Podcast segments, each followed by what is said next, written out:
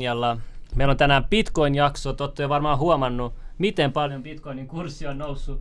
Me pidettiin itse asiassa Bitcoin-jaksoa puoli, äh, puoli vuotta sitten. Ja silloin meillä oli laskuri, niin kuin nytkin tässä ylhäällä. Ja se laskuri näytti silloin 9000 euroa. Ja nyt kun mennään katsoa Bitcoinin hintaa, niin se on 28 000 dollaria. Et, et jos olisitte jo silloin kuunnellut ja sijoittanut, niin teillä olisi mennyt hyvin. Ja teillä varmaan jollekin menee hyvin. Junnusta mä en tiedä.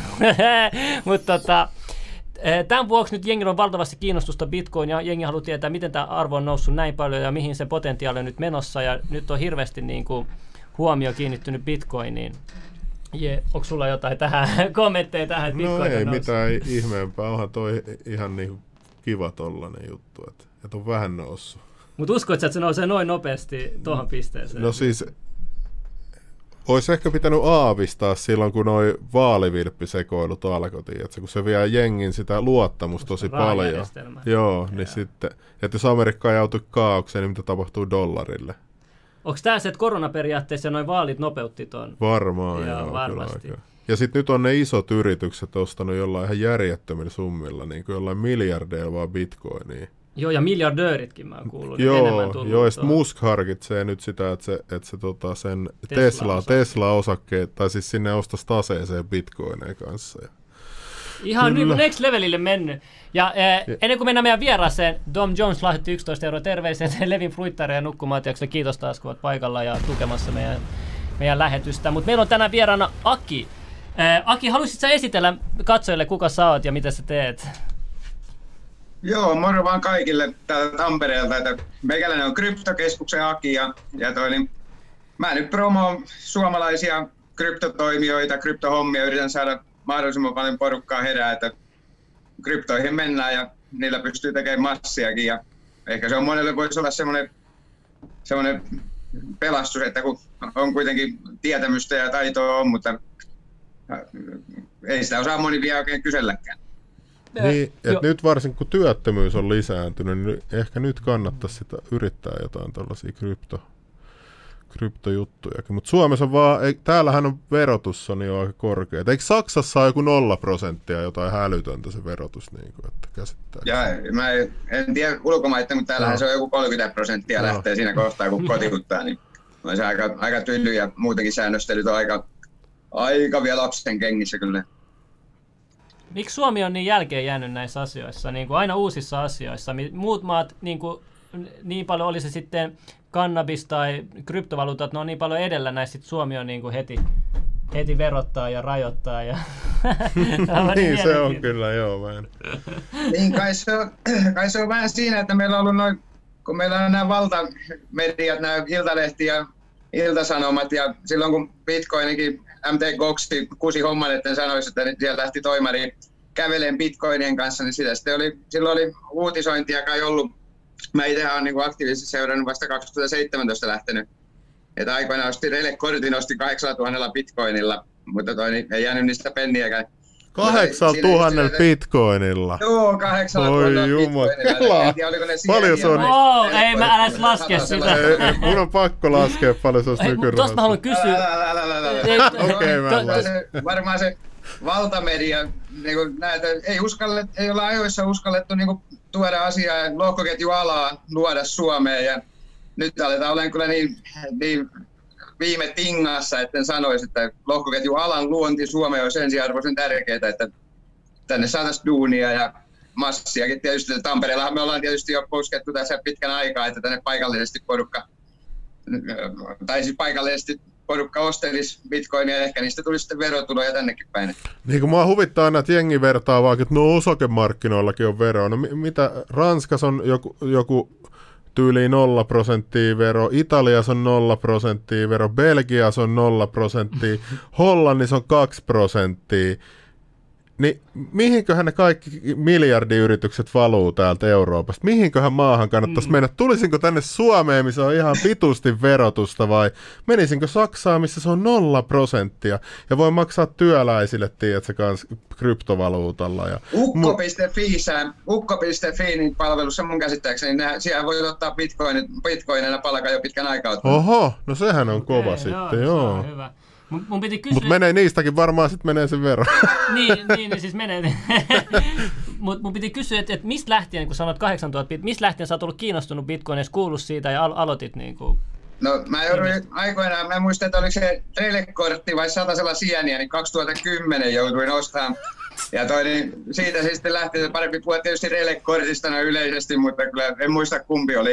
Paljon siihen aikaan, sitten- paljon se Bitcoin oli siihen aikaan? Jouduin käyttämään bitcoineja ja siitä lähtien sitten vähän katteluun, mutta 2017 vappuna niin kuin varsinaisesti. Että jätin kaiken hölmöilyn ja lähdin näihin, että nyt täytyy vaan paasata menee. Okei, okei. Ei, mutta mut, tota, mihin, silloin 2010, kun sä ostit Bitcoin, mikä Bitcoinin hinta oli silloin? Koska mä muistan, En että muista 2012 oli tarkalleen. 20 euroa, ja varmaan 2010 se oli varmaan euron tai jotain. Niin, tai senttejäkin jo varmaan. Niin, senttejä. Se Joo. oli, että kun mäkin Wow. wow. muistin, että kah- kah- joku 8000 bitcoinia, se oli se 100 dollaria tai 100 euroa silloin. Mun tekee mieli, mun te, kun mä katson, mä seuraan, mä seuraan uutisia, ja mä seurannut nyt, kun Bitcoin on noussut näin paljon, niin uutiset on ollut aika hiljana valtamedia-uutiset. Se on mi- aika mielenkiintoista. Toinen asia, mikä mulle kävi mieleen, oli myös, kun silloin puhuttiin sitä, että tota, kun oli nämä USAn presidenttivaalit, että niin kuin nyt kun Biden on julistettu jo voittaja, voittajaksi, ja hirveästi uutisartikkeleja tehty, minkälaista tulee olemaan, niin sama tekisi mieli tehdä nyt Bitcoinista, kun se on nyt tässä hinnassa, mitä se on, ja tämä, tämä market cap ja kaikki isot ihmiset ja yritykset on sijoittanut siihen, niin tekisi mieli mennä taaksepäin niitä uutisia, kun puhuttiin, kun a, Niin, valtamedian että asiantuntijat... Bitcoinin kuolema. Joo, ja, joo. joo. Hei, kaivetaan joku, tiedätkö, kerta kaikki nuo asiantuntijat ja muut, jotka sanoo, että nämä on hölynpölyä. Joo, hei, laittakaa sinne chattiin, jos te löydätte linkkejä, tota, jos sinne vaan pystyy laittamaan, niin olisi mielenkiintoinen. Joo, mua nauratti, että nyt oli taas joku, joku eikö kolmonen on tää? Ah, okei. Joo, ne tää on kakkonen ristissä. Joo, Joo, kakkonen, joo. joo.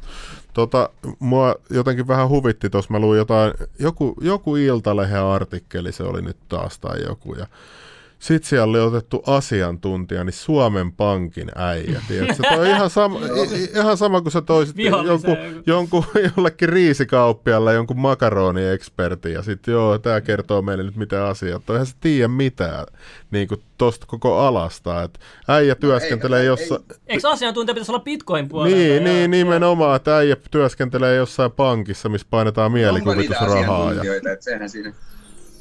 Mielikuvitus. Se on, mutta siis raha on uskomus, sä uskot siihen, että sillä on Niin, arvoa. Sehän niin. siihen perustuu. Sehän on oikeasti, sen takia sanotaan, että raha on God, että se on niin kuin Jumala.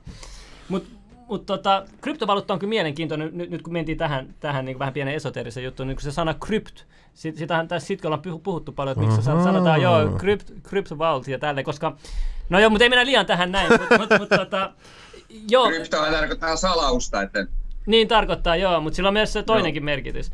Mutta tota, mä haluaisin kysyä, että et nyt, kun se on 20, nyt kun Bitcoin tällä hetkellä on 28 000 ää, dollaria, niin mitä sä uskot, että vielä niin kuin seuraavan vuoden aikana, jos tämä homma kiihtyy, nämä rajoitukset pysyy ja ihmiset niin kuin, eh, finanssijärjestelmää velkavaa kasvaa ja muuta, niin eikö se koko ajan sit nostaa sitä bitcoinin arvoa, mitä se on niin kuin tähänkin asti tehnyt. Ja uskot sä, että pienikin liikkeet nytten voi nostaa sen tosi paljon. Esimerkiksi Bo- Pornhubi, kun tota, noin Master ja Wizardcard niin kuin otti pois äh, yhteistyön Pornhubin kanssa, niin Pornhub sitten otti bitcoinin maksuvälineeksi, niin heti se nousi mu- muutamalla tonnilla se bitcoinin arvo. Et jos muutamakin tällainen yritys tekisi tällaisia temppuja, niin sehän voisi nousta ihan valtavasti, kun No. jos joku sanoo vielä, että on, nyt on jo myöhäistä sijoittaa ja muuta. Niin, no ei myöhäistä vielä, kun koko ala on vasta alussa koko maailmassa.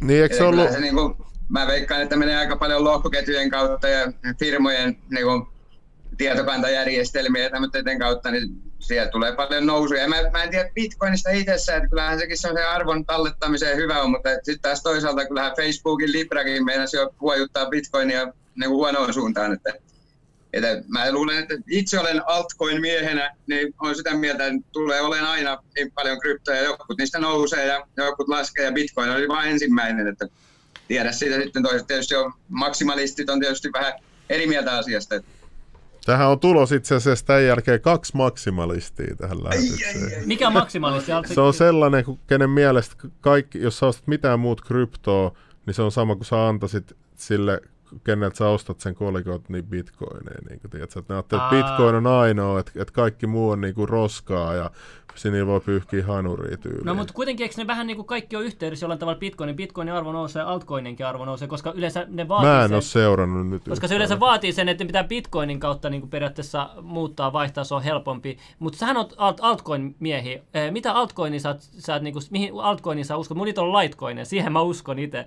Mutta mihin sä uskot? et, et, et, No mä, on uskon, niin, mä uskon sellaisia, joissa on joko tekniikallinen, ne- tekniikallinen tausta, että sitä käytetään esimerkiksi just ihan jonkun tietokannan ylläpitämiseen, tai sitten, tai sitten ihan stablecoineihin, eli niin kuin relacoinissa esimerkiksi on tarkoituksena, että siellä taustakassassa on lahjakortteja ja muita, että se on niin kuin pistejärjestelmän enemmän toi Fimkin-alusta siinä kohtaa. Että, että tämmöiset, missä on joku reaali, reaali Siis onko sulla- omaisuuserä takana, niin Onko sulla, siis sulla on oma kolikko relakoinen, eikö se ole? No se on meidän kryptokeskuksen ke- porukalla kehittämä paikallisvaluutta Tampereelle, että meillä on siinä tarkoituksena, että tuodaan mobiililaitteet lataukseen esimerkiksi jonkin telkkarin alle ja siinä pyörii mainos ja siitä tiedään sitten niin se, joka katselee sitä Netflixiä ja sivusilmällä niin sitten taas sitä mainoksia ja, ja sitten taas sitä osa pistetään relakoinnin kassan kerryttämiseen ja osa maksetaan sitten relakoineena taas asiakkaille tai sille katselijalle. Ja mikäs tää, Ja fi, paikallistoimijoiden hommia. mikäs tää Fimk sitten on? No Fimkki on suomalainen alusta taas, että se on 2014 vuonna jo ollut, toi Svante Lehtinen niin perustanut kauan. Suomeen paikallinen tai tuon kryptovaluuta ja se on vaan flopannut silloin, kun ei porukka oikein ymmärtänyt näistä lohkoketjuista mitään ja niin kuin ei oikein vieläkään tullut ymmärtämään. Että, Mutta onko, mut se, on, onko verkko vielä kuitenkin pystyssä? Ja...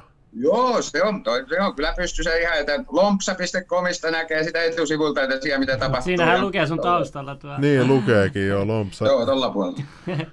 Mä mietin, kun Suomihan mun mielestä on ollut ensimmäisiä maita, jotka adoptoi bitcoinin hyvin. Sille ei ehkä valtio, mutta niin kuin ihan normaali kansalaiset, koska täällähän tuli mun mielestä bittimaatit taisi olla ihan ensimmäisiä maailmassa täällä Suomessa, ellei jopa maailman ensimmäinen bittimaatti olisi ollut Suomessa. Mä en tiedä tästä, mä vaan uskon, että se on näin. Joo, ja onhan Suomessa ollut Bitcoinin kehittäjiäkin, ihan niin kuin Martti Malmi. Ja vaikka kyllä täällä on, mutta se on just kun on media hiljentänyt, kun ei ole tiennyt juuta eikä jaata sanoa asiasta. Ja Me, siis media, media ei sitten. puhu kryptovaluutasta muuta kuin vankoinista jostain syystä. Niitä, niitä kiinnostaa vaan vankoini, niin kuin vieläkin tänä Niin, ja päivänä. sitten kirjoittaa aina vaan negatiivisesti. Niin. Tiedätkö, ti, niin kuin me, mä en niin kuin ymmärrä media-asennetta, että miksei voi olla sellainen positiivinen, että hei, tehdään yhdessä ja yritetään niin kuin, niin kuin saada jotain uutta aikaa ja tällaiset. Se on vaan, että kuseksitaan Joo, vaan kryptovaluutta. joo. Niin kuin siis toi niin kuin Kyllä asenne. alkaa, salaliitot alkaa pyöriä mielessä kyllä, että minkä takia sitä vaietaan niin paljon, mutta, Niin, siis mun, ei- mun oma epäily.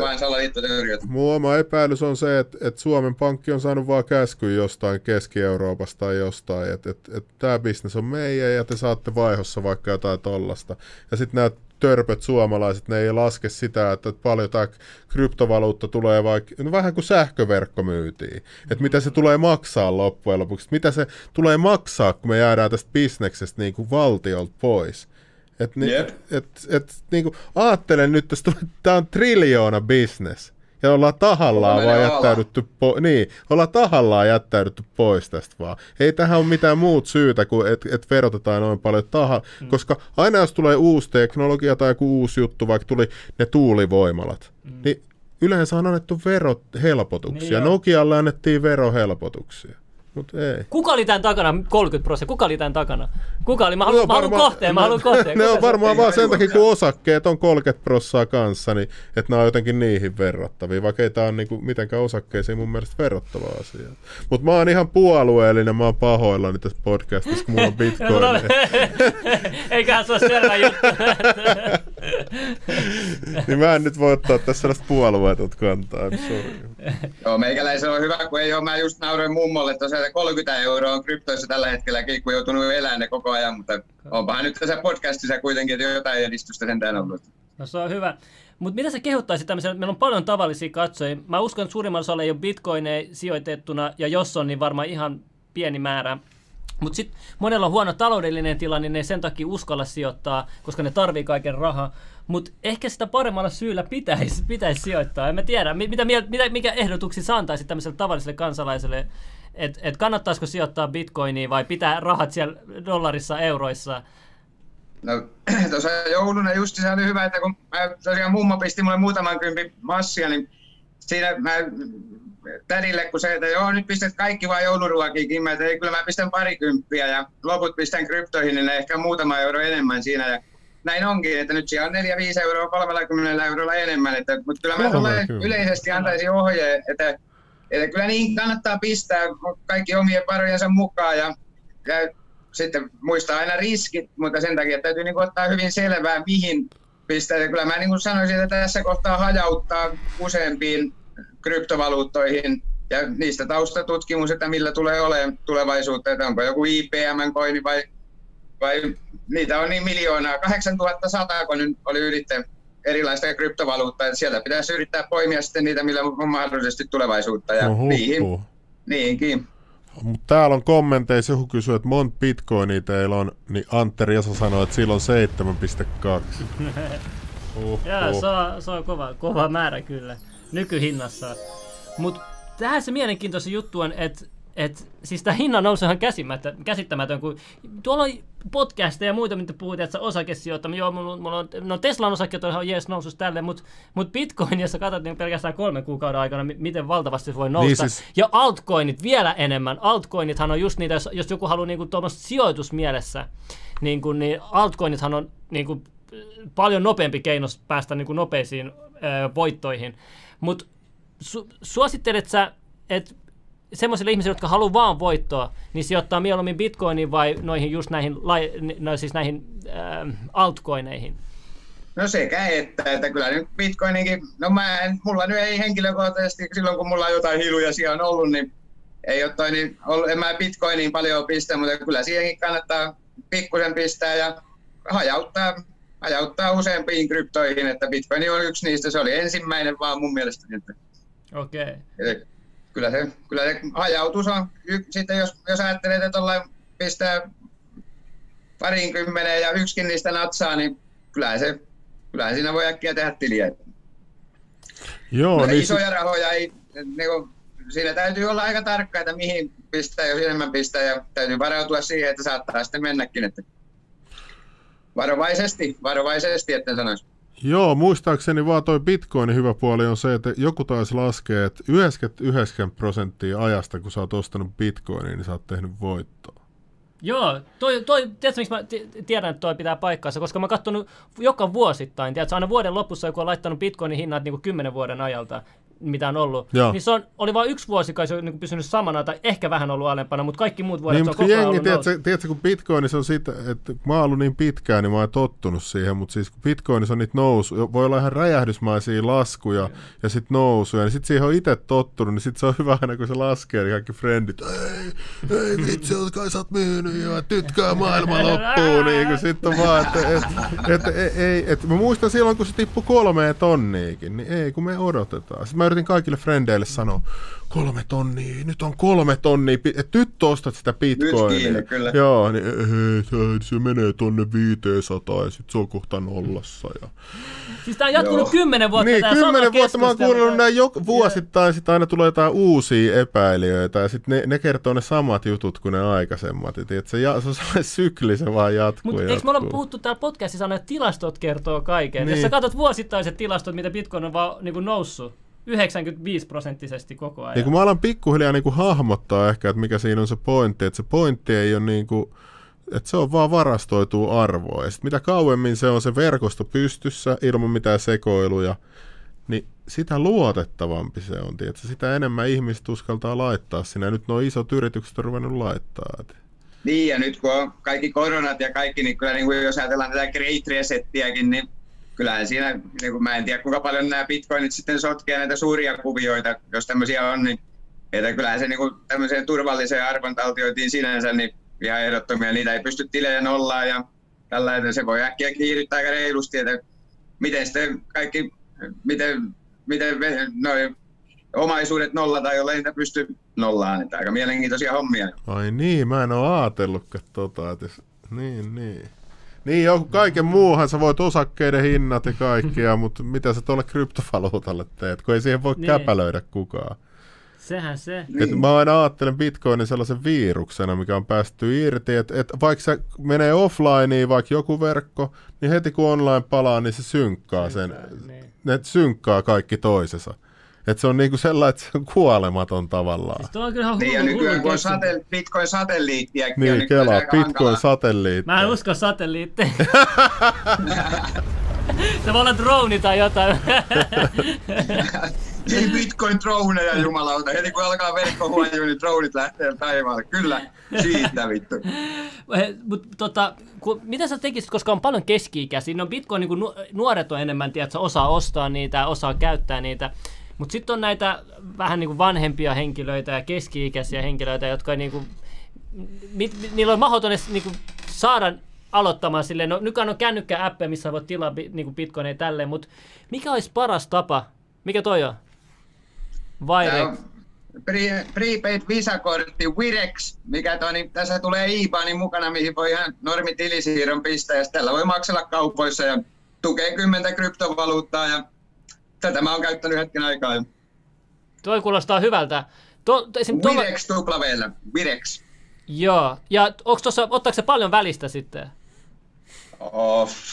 En mä, Verrattu- ei niin paljon, että mua olisi ressannut ainakaan. Joo. No mutta toihan on hyvä tollanen tai joku, mi- minkä voisi antaa niin kuin, lahjaksi tai niin kuin, muuten vaan, että hei, jos et sä tiedä mitään bitcoinista, niin tässä, tällä sä voit nyt, nyt ostaa ja myydä. Tuossa toi täytyy tunnistautua henkkarilla, että toihan hankitaan sillä että kännykkää Wirex-appi ja, ja toinen sitten sinne henkkarista kuva ja tuleeko toinen viikossa toi kortti sitten ja tosiaan Visa tuossa lukee, että Joo, ja tosiaan mä haluan sanoa tähän väliin, että nämä moderaattorien mielipiteet ei ole meidän mielipiteitä. Ei kannata ostaa Ripple, jos muut kysyt. no Ripple olisi nyt halpaa 60 prosenttia miinuksella. niin, no, mutta onko sillä väliä, jos se tosta vielä tippuu parisataa prosenttia?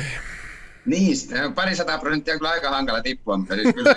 Oh, no tiedä. niin, nyt päästään, nyt päästään asiaan. No niin, antaa tulla. Mut joo, ei, ei oikeasti kannata kuunnella ketään noissa kryptosijoituksissa, kun oikeasti kukaan ei voi ennustaa tulevaisuutta, ja mä oon hävinnyt kanssa aika paljon rahaa niin kuin noihin kaikkeen ka, niin kuin muihin kolikoihin. Olet sanomassa kakkapyyn kolikoin. Niin, mutta en mä viitti olla ilkeä. Siis, joo, mutta, mutta tota, et, et vaikka joku väittäisi, niin, kuin, niin ei, en mä, niin kuin, se on niin Niin se kaoottista. tausta, itse tehty taustatyö on kaikista Niin, tärkeintä mun mielestä. että kyllä. Tossa, että ottaa selvää, mihin sijoittaa ja ei lähde kaiken maailman pumpuukeihin. Siellä on paljon semmoisia, jotka vaan sanoo, että joo, joo, tästä tulee hyvä ja sitten ei tullutkaan ja pitää rahat. Okei, okei. Niin mun piti kysyä, että edelleen se mun kysymys oli, että et, tota, jos joku uusi henkilö, joka ei, ei tiedä Bitcoinista mitään, mutta haluaa ostaa käyttää, niin olisiko toisen helpoin tapa tuommoinen appi lataa ja sitten saa kortin ja sitten sillä maksaa? Vai onko jotain, mitä muita tapoja voi olla, että saada tavalliset ihmiset, jotka ei ole ehkä niin tietoteknisesti perillä, ostamaan ja sijoittamaan bitcoinia ja käyttämään sitä? No Suomessa on toi CoinMotioni esimerkiksi CoinMotion niin niin siellä, si- sitä kautta on tosi helppo, että sehän tekee automaattien kanssa tosiaan yhteistyötä ja tällä, että kyllä mä lähtisin ehkä sillä tai tuolla kortilla, ne on varmaan helpoimmat tavat lähteä näihin kryptoihin liikkeelle. Ja sitten no, litebit.eu, tämä on itse siellä on helppo ollut kanssa, mutta se on niin pieni hollantilainen pörssi ja kallit, kallit ja kalliit kulut, mutta kuitenkin mutta sieltä näkee aika helposti kaikki noi kurssit sun muut. Niin. Okei, okei. Ja Kucoin ja Bitrex on kanssa yksi kahdella teellä Bitrex. Niin kuin Bitterex, niin siellä, niihin pystyy ostamaan nykyään aika näppärästi no, niin kuin elektronilla tai pankkikortilla ylipäätänsä kryptoja ja niitä sitten vekslailen siellä. Mutta miten mihin, tykkää. mitä sä sitten suosittelisit, eh, entä semmoiset, jotka halusivat ottaa vähän isompi summi rahaa, mutta niitä pelottaa, että niiden eh, kone menee rikki, kova levy hajoaa, häkätään tai kännykkää jotain muuta, ja, niin eh, suosittelit sä niille semmoista fyysis, että ne laittaisi fyysisen niin kuin, version talteen niiden lompakkoon vai mitä sä suosittelisit? Niin, kyllä mä just ja kaiken maailman paperilappuset hukkuu ja näin, että kyllä niin kuin joku tämmöinen säilytyspalvelu, niin kuin just tämä CoinMotion esimerkiksi, niin se, tämän tyylinen, että ne on siellä sitten pilvessä ja tunnistautumalla myöhemmin, jos hukkuu kaikki salasanat sun muut, niin pääsee kirjautumaan taas ja pääsee bitcoineihin kiinni. Että kyllä mä, mä ei henkilökohtaisesti ei luota tietokoneisiin, enkä luota paperilappusen käsittelyyn, että meikäläiseltä kyllä hukkuu kaikki, jollei toi. Niin... niin, niin, sitä mä tarkoitan just, että kun on näitä, just nämä vanhemmat ikäluokan ihmiset ei luota niin paljon, ne haluaa ehkä fyysisesti ne. Niin, niin mutta toi, mun mielestä toi on just tota, että, sä, että pitää sun olla vastuullinen aikuinen, että et, kyllä sun pitää pystyä pitää sun rahoista huoli, sä, nyt sä ulkoistat sen kuin joku pikkuvauva tonne pankkiin, no, pitäkää huolta minun rahoista, sitten voi jäädyttää sun pankkitilit just, että käyttäytyy mielivaltaisesti sua kohtaan, mutta kun sulla on se sun oma lompakko, niin se on sun oma lompakko, sun rakas oma lompakko, kukaan ei pääse sinne, kukaan ei saa sieltä mitään, se on vaan, niin kuin tiedät niin, et, et, ja, ja se on sun vastuulla pitää siinä Toihan on tehty vaikeaksi nyt, just sen takia kun käteistä ei ole niin paljon, ja se on niin kuin, tosi vaikea niin kuin, käyttääkin käteistä verrattuna vielä muutamia vuosikymmeniä sitten, niin nythän niin kuin, ei ole muut vaihtoehtoja ihmiseen, kuin jos on iso summa rahaa, niin viedä pankkiin, ei ne voi oikein viedä mihinkään niin, muualle niitä. Niin, mutta just, just niin kuin mutta sehän on hyvä sitten tässä kryptovaluutassa, että sä voit ottaa fyysisen, sä voit laittaa oman fyysisen kolikkoon vaikka. Niin. Ei tarvi seteli, ei tarvi huolehtia tulipalosta tai niin. mistään muusta. Ja sitten nykyään vaikka sulla olisi, vaikka sulla olisi hardware-lompakko, niin on sellaisia, onkohan multa sikkunalaudalla? Oh. Mä en ottanut käyttöön tätä. Kryptos... Ja onko se Tresori vai? Ei, mulla on Tresori joo, mutta tää on niinku Cryptosteel tolle Tresorille. Tää on tällainen palautus tota, kortti Tää on metallia. Sit sä avaat tän tästä. Ja sä kaiverrat tänne sen sun palautusavaimen. Niin vaikka sun koko talo palaa. No huh, Niin täällä on sun avain tallessa. Ei ollut kuitenkaan no, Toi on aika näppäri. Toi on kyllä hyvä. Et niinku kaikki, kaikkea on löydetty jo tässä kymmenen vuoden aikana, että se niinku ratkaisu, että mitä mahdollista pahaa voi käydä. Niin, niin Entä sitten nämä USB, koska on, sanotaan, että USB on hyvä säilytyspaikka. Miten se USBllä toimii? On, siinä on, niin kuin, toimiko se Bluetoothin kautta USB, jos joku, kun mä nähnyt jotain Bluetoothia, tapasin näitä, näitä USB-tikkuja. Mä en ole kauheasti en ole päässyt niin perehtyä, mutta USBllä tietokoneeseen ja sitten sinne ladataan nämä salausavaimet jotenkin siihen. Mä Aa, Tresor, Tresor toimii ainakin silleen, että sä liität sen tietokoneeseen, sä menet Tresorin nettisivulle ja tota, sä asennat sellaisen bridgen, joka jotenkin kommunikoi sen selaimen ja sen laitteen välillä. Ja, ja sit sä vaan, sä yhdistät sen koneeseen, me Tresorin sivulle, laitat siihen lompakkoon salasanan, sulla voi olla vaikka tripla salasana. Ja. Just sitä varten. Ja sitten se on, on hyvin tehty nuo hardware-lompakot silleen, että sulla voi olla monta salasanaa, ja jokaisen salasanan takan voi olla loputtomasti lompakoita. Mutta si- siis se voi olla silleen, että et sä pistät y- yhden ekan salasanan yhdellä lailla, sitten tokan toisella lailla, niin, kun, niin sit sä, sä pystyt niin kuin sen silleen, että vaikka joku tulee aseenkaan tälleen, että an, anna nämä sun niin rahat, niin sä, py- ja, niin sä voit sanoa, että, että joo, että no ei mulla kuin tämän verran. Niin. Että miten se todistaa, tämä on mun vaan sitten, että anna tulla vaan. Niin mä ainakin tekisin ihan samaa, en mä niinku. Eikö saada sieltä tuli tuu? Niin, niin. täytyy niinku nämä vehkeet olla siihen malliin, että värikula pyssy mullakin on tällaista varten, että jos joku tulee, että vittu nyt ne kryptotilit tänne, niin ei sillä, että mulla niitä kryptoja olisi, mutta kuinka kauan menee, että porukka uskoo, että ei mulla niitä on. Niin parempi mulla on kumikuuli ja lasikuuli ja tuossa varten vasten viety. Joo, se on hyvä, että vähän tehokkaampikin kuuli hätävara. niin, on se hyvä olla, on se hyvä olla. Mutta toinen juttu, kun mulla on näitä kännykkä-appeja Bitcoiniin varten, missä niinku voi myös säilyttää rahaa, ostaa suoraan ja vaihtaa, niin tota, kuinka paljon sä itse uskaltaisit äh, säilyttää rahat tällaisessa, koska mä, mä uskallan ehkä tuhannen euron edestä, enempää mä en uskaltaisi ehkä kännykkä Niin kännykkäappiin. Niin, kännykkäappissa säilyttää. Mutta eikö kännykkäappiikin saa sen palautusavaimen? Siis saa, tähän saa palautusavaimen. Totta kai näistä tulee jokaisen, jos on se palautusavain, sä voit sit laittaa sun kännykkä hukkuu tai muuta, mutta silti jotenkin jotenkin... Ei, et, Pelottaako on, sua hakkerointi vai? No siis, no kun sä et halua niin kuin toiseen, se on kuitenkin joku yritys, yksityinen yri, appi, niin, tiedät sä, että sä niin kuin, joo.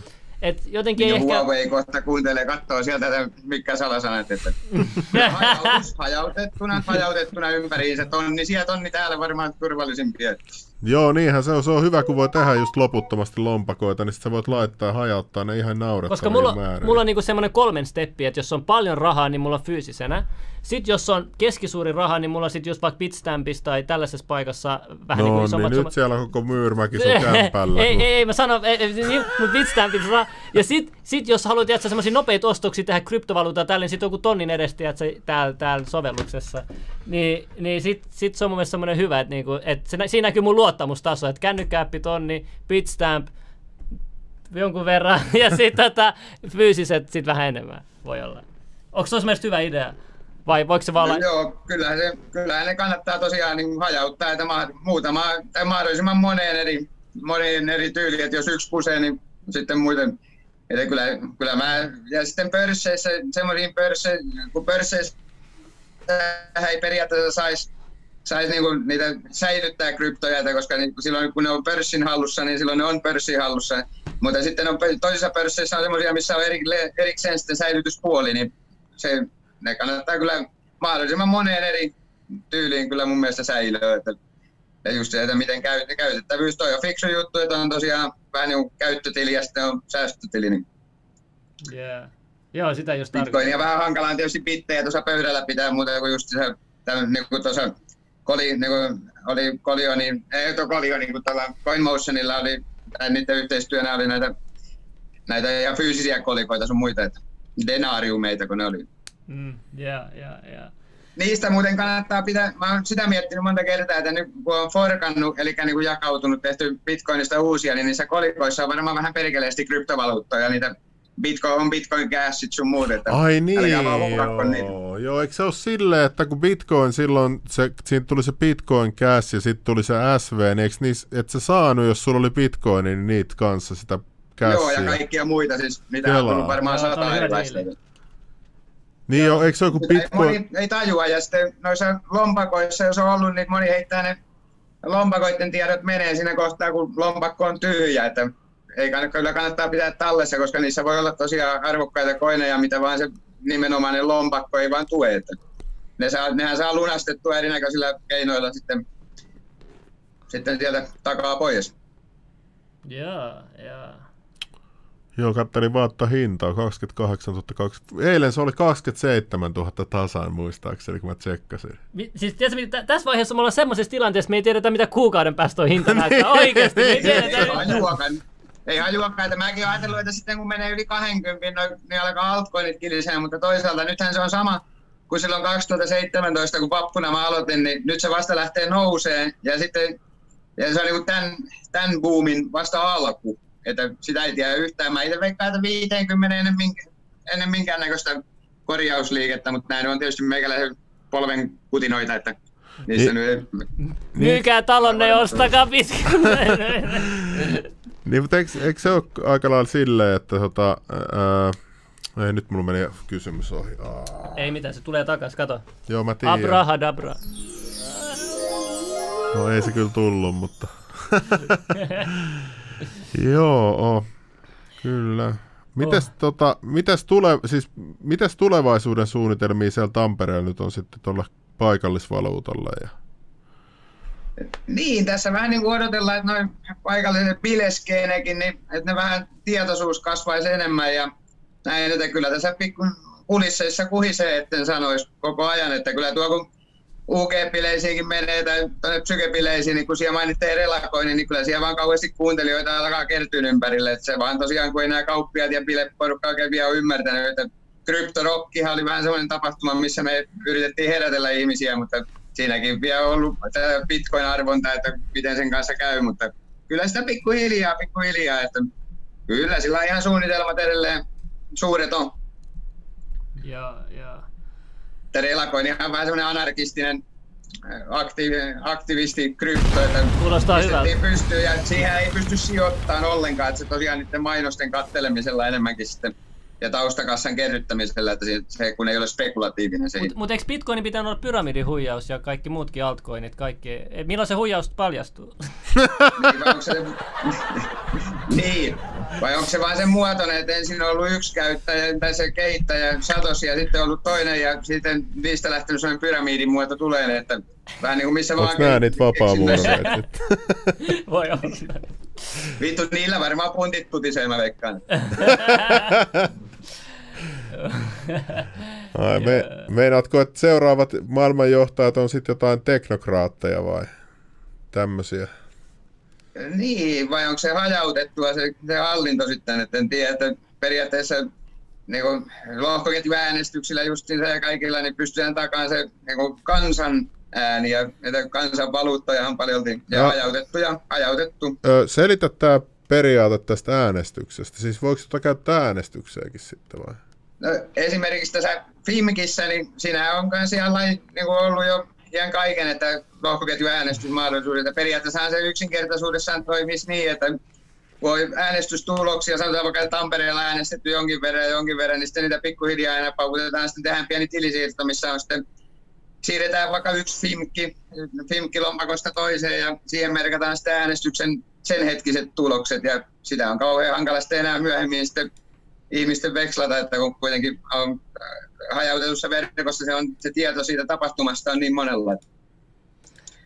Eh, Tuossa joku kysyi Second Wave Volunteer, ootteko vakuuttuneita siitä, että Bitcoin olisi aito vastaus fiat-rahalle ja velkatalousjärjestelmälle. Jos haluaa korruptio, turvallisen valuutan, niin elitin vaihtoehdot ei todennäköisesti oikein sovi siihen. On se ainakin yksi, yksi vaihtoehto ja ratkaisu.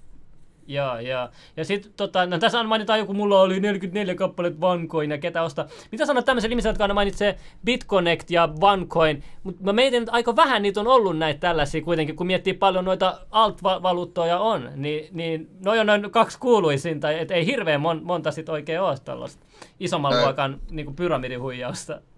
OneCoinin suhteen, niin No mä kävin, mustahan on video, kun mä kävin OneCoin tapahtumassa, niin siinä videolla mä ilmeilen sillä miten, missä, miten en missään muussa videolla. Ja sitten kun mä, siinä oli ehdottomasti totta kai jatkohaastattelua, niin sitten kun jatkohaastattelua aloin kyselemään, niin vitut ei onnistunutkaan, on se vähän kummallista. Mä tuossa kaverin vanhemmat pyysi mut OneCoin tapahtumaan mukaan Hämeen, Hämeenlinnaan, niin se näki meikäläisen se, niitä edustajia, niin se meni eri puolella ABCtä istuun. Että... Oliko se niin eri puolelle ABC? No huhu. Joo, se oli siellä jemmassa. Okei, okei. Mutta se on, täytyy tästä alasta vähän pitää tuo värikulla pyssykin, niin kyllä tuossa ihan syystä on. On mulla tuossa luotiliivit tuossa mun Rotsissakin. Että... No, niin, mulki löytyy luotiliiviä. Mullakin on itse asiassa No niin, kaikilla on. Ollaan varustauduttu. Missä on sota? Let's go, let's... No niin, kerrankin ollaan kunnon seuroissa. Ja vasta seuroissa. tube-video. Moni ihmetellen, miksi vitussa, mutta Ei voi flexaa liikaa nyt sotavarusteita täällä YouTubessa. Tulee. Varustautuminen täytyy olla kondiksessa. kyllä, kyllä, kyllä pitää olla varo. Joo. Siinä oli, Me saatiin tällä spämmeriä. Äsken se pilkka Slimmille, nyt se pilkkaa mua. joo, se sanoi, että, että, että tähti vielä mun päähän, niin mä oon kuin joulukuusi, mutta se oli totta. No, trolleja ja spämmäreitä riittää niin paljon reilusti, että meilläkin niin ihan järkyttävää, että meillähän tuli silloin relakoinia kehittäessä, no puoli totuutta tietysti, että meikäläiset, kun on, mitä on tämmöisiä sankareita, niin Johtuuko se siitä, että Joo, ne, ne, näin. ne, ne, nämä trollit seuraa sua vai tuleeko ne meidän puolelta molempia? Niin en tiedä yhtään mistä ne tuli, mutta 160 kommenttia tuli tunti, että vitun nistikeskus yömässä syömässä. Mä pistin vituttaa jo yhden kesän joutui postaa ylilautaa, että mitä vittua ja puolustelee siellä. Ja mä muistan ne ylilaukalangat. Mä näin siellä... Ylilaudalle terveiset, hei ylilaudalle terveiset. I love you, I love you. Mä muistan ylilaudalla, mä näin sen jonkun langan, ja sit siellä oli niitä jotain videoita tai niitä jotain, missä pelaatte jotain golfia tai jotain sieltä Joo, studiolla. te- sehän oli hyvä, kun Kela ylilaudalle oli minigolf-rata siellä. Sukulaisia ja kaikkia, kato, alkoi kaivelee, niin me tehtiin sitten Kapa golfaa video, niin sehän oli ihan legendaarinen. Moro, mä oon Kapa Relan omistaja. Relakoin omistaja. Okei. Missä- Joo, mitäs Kapalle kuuluu se nykyään? Uppos, uppos kun häkä ylilautaan, että kommentteja kilisi, kommentteja kilisi. Mutta pitää vastata, että se mullekin sanotaan väliin nisti-kommentteja. Mä sanon, nisti menee paremmin kuin sulla. niin, kyllä, no, Tampereella ainakin nistit tietää kryptoista vähän enemmän kuin tavalliset ihmiset. Että Tuossa kun otat kenen vaan heilujan kadulta, niin kyllä se osaa melkein sanoa Riplen kurssin, mutta tuossa mentiin, kesällä mentiin toi lentäväniemeen ja siellä oli grillikoju. Mä puhuin siellä bitcoinista, niin se ei tiennyt mitään. Sitten oli palomiehiä, niin nekään ei tiennyt mitään koko bitcoinista, että kyllä se vähän eri, eri juttu on, että, että kaikki kyselkää nyt niiltä. Me ollaan sentään suunniteltu ostavamme milloin mitäkin netistä, hei. Mm. Jo vuonna nakki, että sieltä voi löytyä yllättäviä asiantuntijoita, että ja on- kuinka hauska sitten on, että voi joutua nöyrtyyn, voi joutua sukunöyrtyyn, että miten nämä asiat on. Joo, joo. Ja monellahan on niinku verkkokauppa täällä Suomessakin ja muuta, niin nehän voisi laittaa maksuvaihtoehdoksi bitcoinin. Jos mä olisin joku yritys, mä laittaisin maksuvaihtoehdon bitcoinin, enkä mä tiedä, että se muuttaisi niitä valuuttoita, mitä mä säästäisin, siis vaan, ny- koska joo, se koko ajan kasvaa. Niin ja sit nykyään on myös sellaisia palveluita, mä oon kuullut, että sä voit ottaa sun nettisivuille, niin ne hoitaa kaiken sun puolesta, puolesta sen bitcoinin osalta. Niin kuin vissiin sä saat sieltä sit vaan rahaa. Joo, silleen se tekee se, mikä se, se iso verkkosivustokauppa, joka otti ihan ekoina, tota, mä oon monesti maininnut sen, Hitto, joku pyyhkii täällä meidän muisti, mä en tiedä kuka se on. joo, se, no mutta ei se haittaa, mutta mut, joo, mä oon kuullut tästä palvelusta, joo. että se pystyy heti tälleen no, vaihtamaan. Onhan WordPressinkin lisää on siinä vaikka mitä kryptomaksutapoja ja muita. Joo, joo. Overstock oli tämä verkkokauppa, mistä mä puhuin. Joo, iso verkkokauppa, mikä, mikä hyväksyy bitcoinia. Joo. Tuossa tos oli joo. mun kaikki krypto bitcoin kysymykset, mitä nyt tuli mieleen, oli tossa. Joo, 20 tulee seuraavat. Et, et vielä, onko yleisöllä mitään kysymyksiä? Meillä on tässä 10 minuuttia aikaa vielä. Että. Sitten tulee seuraavat vieraat. Täällä on joku kysynyt, että tunnetko Jiri Kerosen? En, ole, en, en tunne suoraan Kerosta, mutta jutulla on ollut tai niin puhuttu puhelin tai viestitelty joskus kryptorokkiin tulosta ja tällä. Että Tässä vaiheessa pitää kysyä, kuka siis on. Semmoinen, että täytyisi tehdä joku kryptokeskus-podcasti henkin kanssa. Että... Eikö se joku Persujen joku äijä toi Iiri kerran? Niin, eikö se ylilaudalla ole paljon kanssa ollut? Ja Joo, mun mielestä. Motionin, tai noita Rasoksen ja noiden hommia kanssa jotain, en ihan varmaan. Okei. Mitäs muuta siellä kysellään? Illuminati kryptoista jota. Ja no, sekin katos suoraan. Heti kun Illuminati mainitana. Tuossa oli aikaisemmin, aikaisemmin tuolla chattihistoriassa oli juttu, mitkä meni Katsotaan. ohi. Kun sulla oli se hiiri, mä en pystynyt kelaa, kelaa tuota oh. taaksepäin. Joo, tuossa tota... Nyt on tullut näitä DeFi-projekteja, joissa voi vaihdannan suorittaa suoraan omasta lompakosta esim. Uniswap Ethereumilla. Centralisoidut exchangeit ja his- on historiaa kohta, joku kirjoitti. Um, Joo, no ihan mielenkiintoisia just niin viestintää ja kaikkea. Esimerkiksi tuossa Fimikissäkin, niin siinähän on niin kuin P2P-viestintää, että se ei mene minkään serverin kautta, vaan se menee suoraan käyttäjältä toiselle. Että siinä mielessä aika turvallista viestintää, että jos molemmat vastaanottaja ja lähettäjä poistaa viesti, niin se poistuu vallan. Sitä ei ole koko viestiä enää olemassakaan. Että huvit... Siinä mielessä tulee mullistaan paljon nämä hommat kyllä. Että... Mua huvittaa, kun täällä joku kommentoi, ostakaa numeroita netissä, huo. No missä sun rahat on net, numeroina netissä? Kantsi, kantsi. Tarkkaakaa Vaire X-tilejä jos käytätte. Iteltä katos lompakosta ihan omia aikoja massa ja joku kirjoitti. Mä en tiedä tosta. Um, mitä mieltä on kulta vastaan bitcoin? No, no onhan niin kuin kultaan sidottuja kryptovaluuttoja, että siinähän se niin kuin kullassa, jos ajattelee niin kuin toi, se metallinen korttikin, niin sitä tarvitsee säilyttää jossain. Jos sut putsataan ihan tyhjäksi, niin kyllä ne kullat siinä häipyy, mutta jos sulla on, esimerkiksi kultaan sidottuja kulta omaisuuserää, mikä on kultaa tai timantteja, niin esimerkiksi, niin silloin ne on jossain holvissa ne kryptot ja, ja ne kryptot, kun noin kulta tai timanttia. Silloin taas se on turvallisempaa. Ai niin kuin Fort Knox. niin. Missä ei niin kuin, sepä juuri, että nämähän on vähän niin kuin sellainen stablecoinit, mikä on sidottu johonkin, niin on tämmöinen kasa poletteja ja sitten on tämmöinen kasa sitten jotain omaisuutta, niin siihen se periaatteessa perustuu se stablecoinin.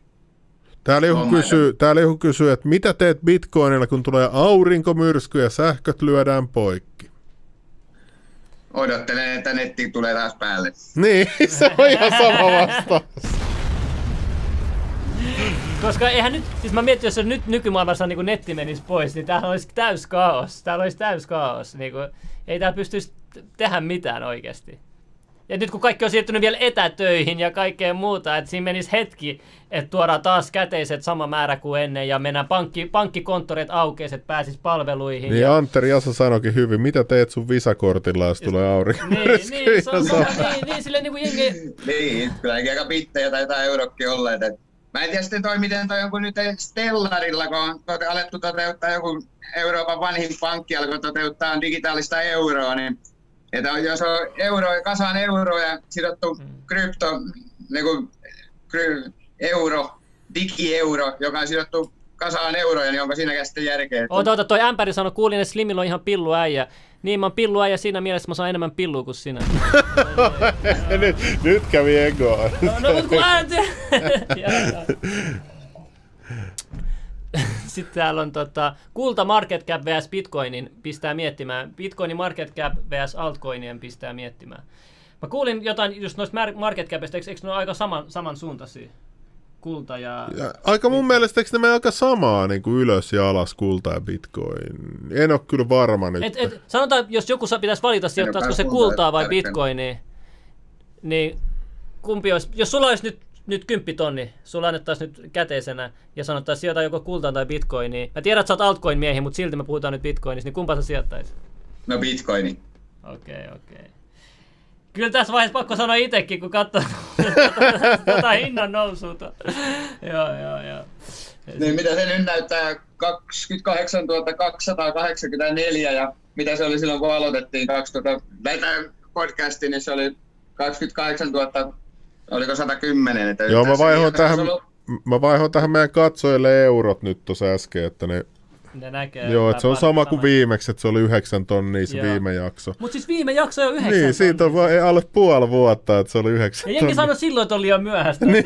Mä muistan. Siinä näkyy ne live chat kommentit, kattokaa niitä kommentteja. Siis, tämän takia on hyvä palata ajasta taaksepäin, että niinku jengi please oppis tämän kerran, että et, niinku sit kun mennään tulevaisuuteen, että mikä meininki. Niin, mutta kelakka, että silloin kun mäkin 2017 vappuna aloin katsoa, niin mäkin aloin googlettelemaan heti, kun mä olin, muistin silloin aikoina, että oli Dogecoin, niin mä olin huomannut, että semmoinen krypto tuli, että niitä sitten niin kyttäisi sitten vuosien varrella sillä, kun jotain kryptouutisia tuli ja tällainen mutta silloin oli 2100 kryptovaluuttaa CoinMarketCapissa. CoinMarketCap.comissa, että sinähän täytyy olla muutamassa kry- pörssissä vaihdettavissa bitcoiniin, että, että pääsee sinne, niin silloin oli 2100 kryptoa vai 2200 kappaletta, nyt siellä oli 8000. Niin siitä voi miettiä, että kuinka paljon on nyt tullut muutaman vuoden aikana uusia ja kuinka paljon niistä niillä on nousua vielä, että ei vielä ole mitenkään myöhäistä sijoitella tosiaan. Että Joo, joo. Tuossa on ollut- aika hulluja ennustuksiakin eri ihmisillä, vaikutusvaltaisilla ihmisillä, että mitä se hinnat tulisi nousee, mutta saa nähdä mielenkiinnolla kyllä. Eikö John McAfeen pitäisi syödä sen pi- pippelit nyt Valli, uuden vuotena? vai molemmat? Eikö sen syödä jo molemmat? Mutta sehän on nyt pidätetty jossain espanjalaisessa. Ehkä se meni sinne karkuun. Et se... se on kuitenkin loppujen lopuksi fiksu mies, vaikka se onkin silleen hullu mies, mutta kaikki hullut on fiksuja oikeasti. niin se kyllä on totta. No. Ei niiden päät kestä sitä muuta. Niin, kyllä vähän hullu saa olla, jos bittivaluuttoihin lähtee tällä mallilla, mutta onneksi tämä hulluus alkaa pikkuhiljaa näyttäytyä, että ehkä siinä on ollut järkeäkin. Sulla on tossa juliste ero, e- ero eurosta. On, onko se sun, se, se, on, se on sun mielipide eurosta? No siinä voi olla, voisi olla yksi ratkaisu, että tuossa vielä niin mä selvittelin tätä Fixittiä varten sitten tätä Suomen mahdollisuuksia toteuttaa kryptovaluuttaa, niin Malinen, Malisen kanssa soittelin, niin se kehui, että kuusi vuotta menisi niin kuin valtiollisen kryptovaluutan ää, niin kuin perustamisen niin kuin kehitys- ja testaustyössä. Ja Mitä pitää vuotta. testata, kun se jo toimii se kryptovaluut? Bitcoin on toiminut yli 10 vuotta. Niin, ja Lompsakin, tai toi Fimikkikin on ollut 2014 vuodesta. Niin. Miksi sama asia ei voi olla koronarokotteisiin, että testataan kunnolla, tiedätkö? Koronarokote tälleen yksi vuosi alle, let's go. Mutta Bitcoin pitää testaa vielä, ei kymmenen vuotta riitä. Kuusi vuotta vielä. vielä.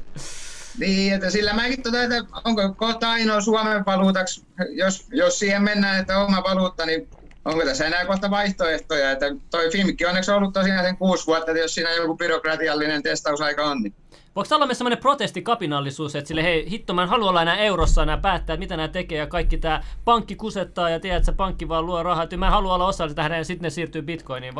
Onko monikin tällainen, jotka ajattelee tällä tavalla, niin kuin ihan niin kuin protestimielessä sijoittaa bitcoiniin ja eikä vaan kyllä, kyllä varmaan paljon on, että se vain, että kun ei porukka tiedä tarpeeksi, että on vaihtoehtoja. Tuollakin siellä just Fixitissä, niin oli aika ylläri, että yhdellekin suomalaiselle isänmaan aktivistille, niin sillekin, että, että on Suomessa valuuttaa tai ylipäätänsä kryptovaluutat aika, aika uusi juttu, että se on, kun ei ihmiset tiedä, eikä, että Onko tämä paras, tapa, onko tämä paras tapa tällä hetkellä niin kuin, niin kuin protestoida e- Euro, Eurooppaa ja näiden päättäjien päätöksiä sijoittamalla bitcoinin rahat, pistämällä rahat vaihtaa bitcoinin rahat. En mä tiedä, onko se protestointi, mutta ainakin niin periseiden turvaamiseen, että sanoisi. Joo, joo, alright. Nyt meni 23 000 euroa rikki ainakin tuossa meidän laskurissa. Boom.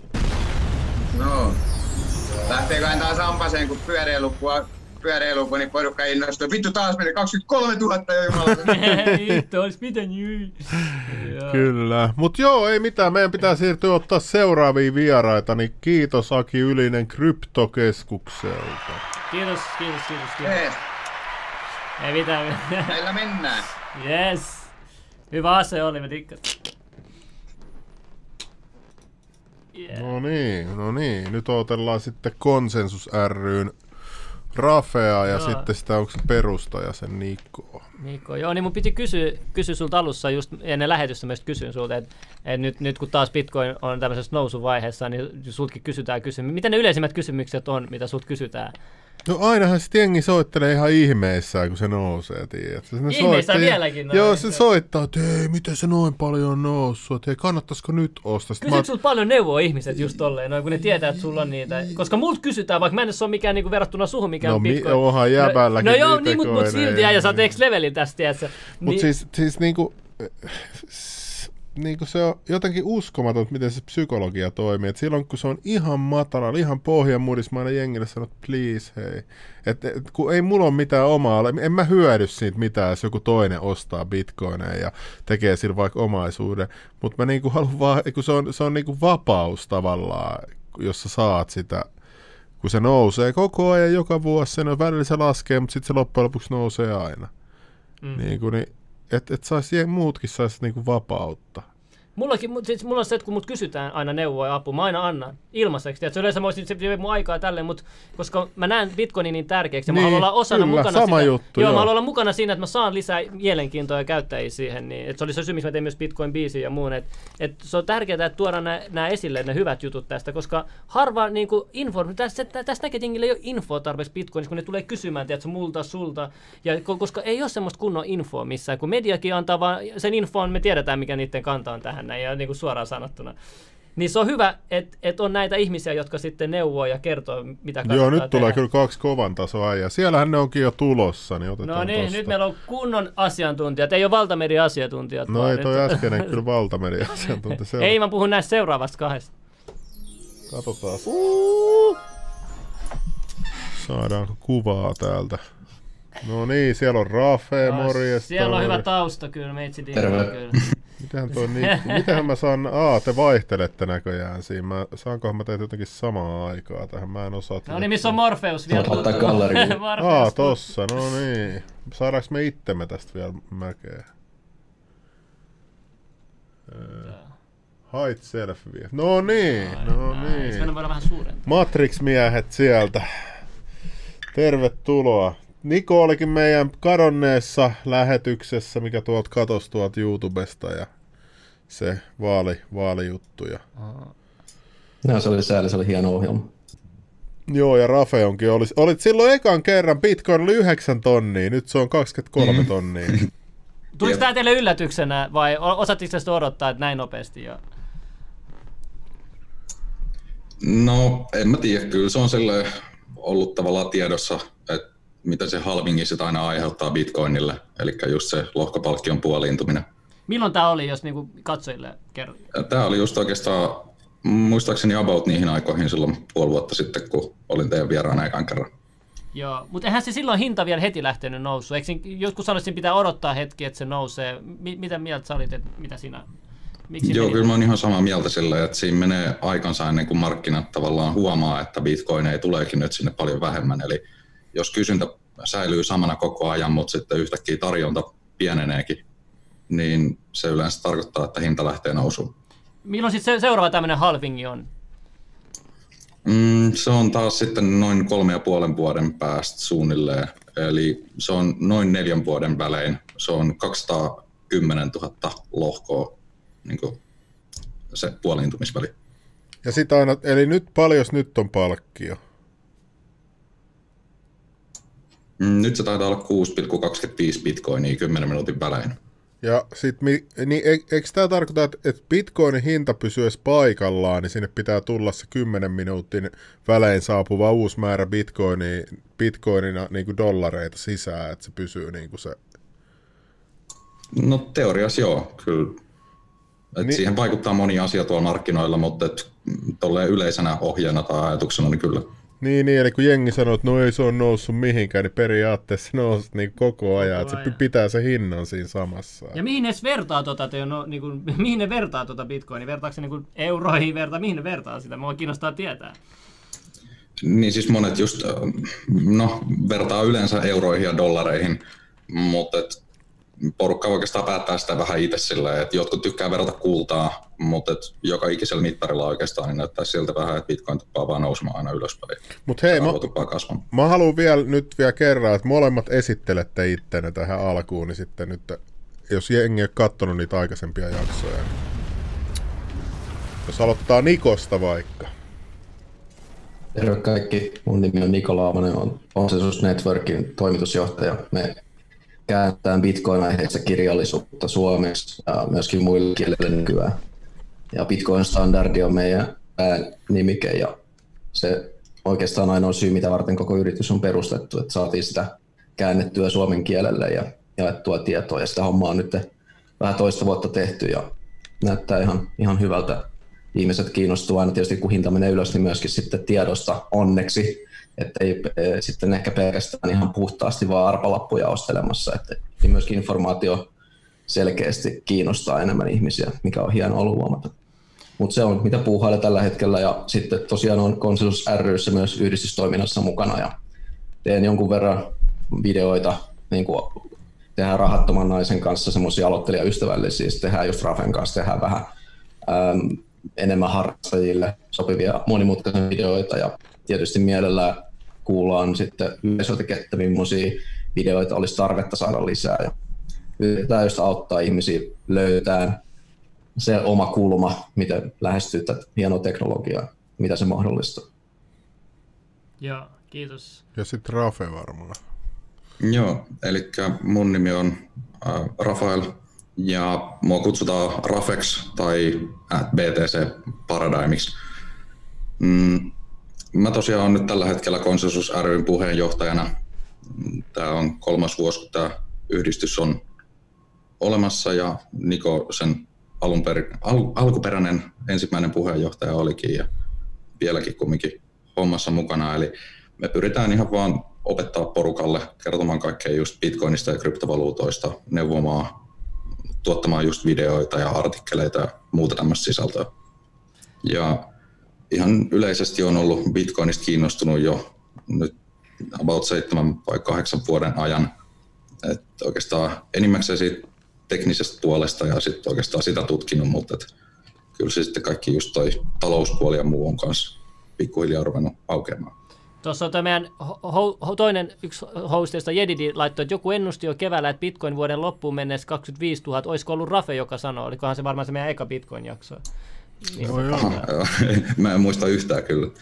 Joo, että aika mielenkiintoista, että joku voi noinkin tarkkaan. Mutta yksi kysymys, haluaisin kysyä, on tuo joku sanonut on rahamiehiä ruudussa ja muuta, mä en tiedä. Mutta tota, äh, onko Suomessa paljon ihmisiä rikastunut bitcoinilla? Te varmaan tiedätte nämä piirit kato paremmin, niin sen takia mä kysyn. No kyllä niitä on siis kuinka paljon, mutta ne aika harvoin ne enää sit siinä kohtaa jää tuonne ryhmiin, että eiköhän ne sitten, kun jo oikeasti kunnon rikastuu, niin ei enää välttämättä aikaa jäädä sinne kinastelemaan porukan kanssa ja keskustelemaan perusjuttuja bitcoinista, mutta et kyllä niitä on vaikka kuinka paljon. Niin ja sittenhän joka, joka kuukauden, eikö se ole ensimmäinen perjantai on se tapaaminen tuolla? Joo, äh, eli tuolla ravintola Farossa täällä Helsingissä päin, niin siellä on just tosiaan joka kuukauden ensimmäinen perjantai, niin siellä on ollut tämmöisiä bitcoin meetappeja, missä löytää muita bitcoinaa ja niiltä voi käydä vähän kyselee asioita tai ihan vaan muuten vaan juttelee ja tapaamassa porukkaa. Joo, se on kyllä kiva paikka. Sitten siellä ei kukaan kysy, että paljon kello on mitä, ja jutellaan vaan teknologiasta. Ja se on niinku asiallista. Joo, a, tosi asiallista ollut aina. Että. Joo, siis Bitcoinissahan sanotaan myös silleen, että niin sääntö numero yksi on se, että älä ikinä puhu omista bitcoineista. Mutta sääntö numero kaksi on se, että puhu aina bitcoinista. Mulla on semmoinen kysymys, koska äh, Kiina on taitava manipuloimaan rahavaluuttoja. Tämä kannattaa kysyä Nikolta sitten. Joo, Nikolta mä kysyn. Kiina on taitava manipuloimaan valuuttoja. Ja Kiinassa tuli bänni jonkun aikaa ennen kuin ne, ne manipuloinnit valuuttoja tota, niin se bitcoinin hinta heitti koko ajan tälle päivittäin. Ja sitten sit se pörssi niin kuin, kiellettiin valtion toimesta, jos mä oikein muistan, ja sitten se loppui se ää, manipulointivaluutta. Mä en tiedä, mikä tällä hetkellä Kiinan ja, ja kryptovaluutan tilanne on, mutta mä voin kuvitella, jos siellä niin kuin, sallittaisikin, sit, kun, tiedätkö, kun kaikki muutkin maat on, jos tulee isompi juttu ja muuta, niin onnistuuko taas tällainen valuutan, mani, valuutan manipuloiminen samalla lailla kuin silloin vuosia vuosia sitten, kun toi Kiina teki silleen, kun ne markkinat oli auki siellä. Onnistuu, mutta täytyy muistaa, että mitä manipulaatio oikeastaan on, on se on kaupankäyntiä, eli se on myyntiä ja ostoa. Eli kun sinä tai minä mennään pörssiin ja ostetaan bitcoinia tai myydään, niin se on markkinamanipulaatio, se on vaan niin pienessä skaalassa, että sillä ei niin kuin yksittäisenä tekona ole kauheasti merkitystä, mutta osana sitten isompaa markkinaliikettä taas on.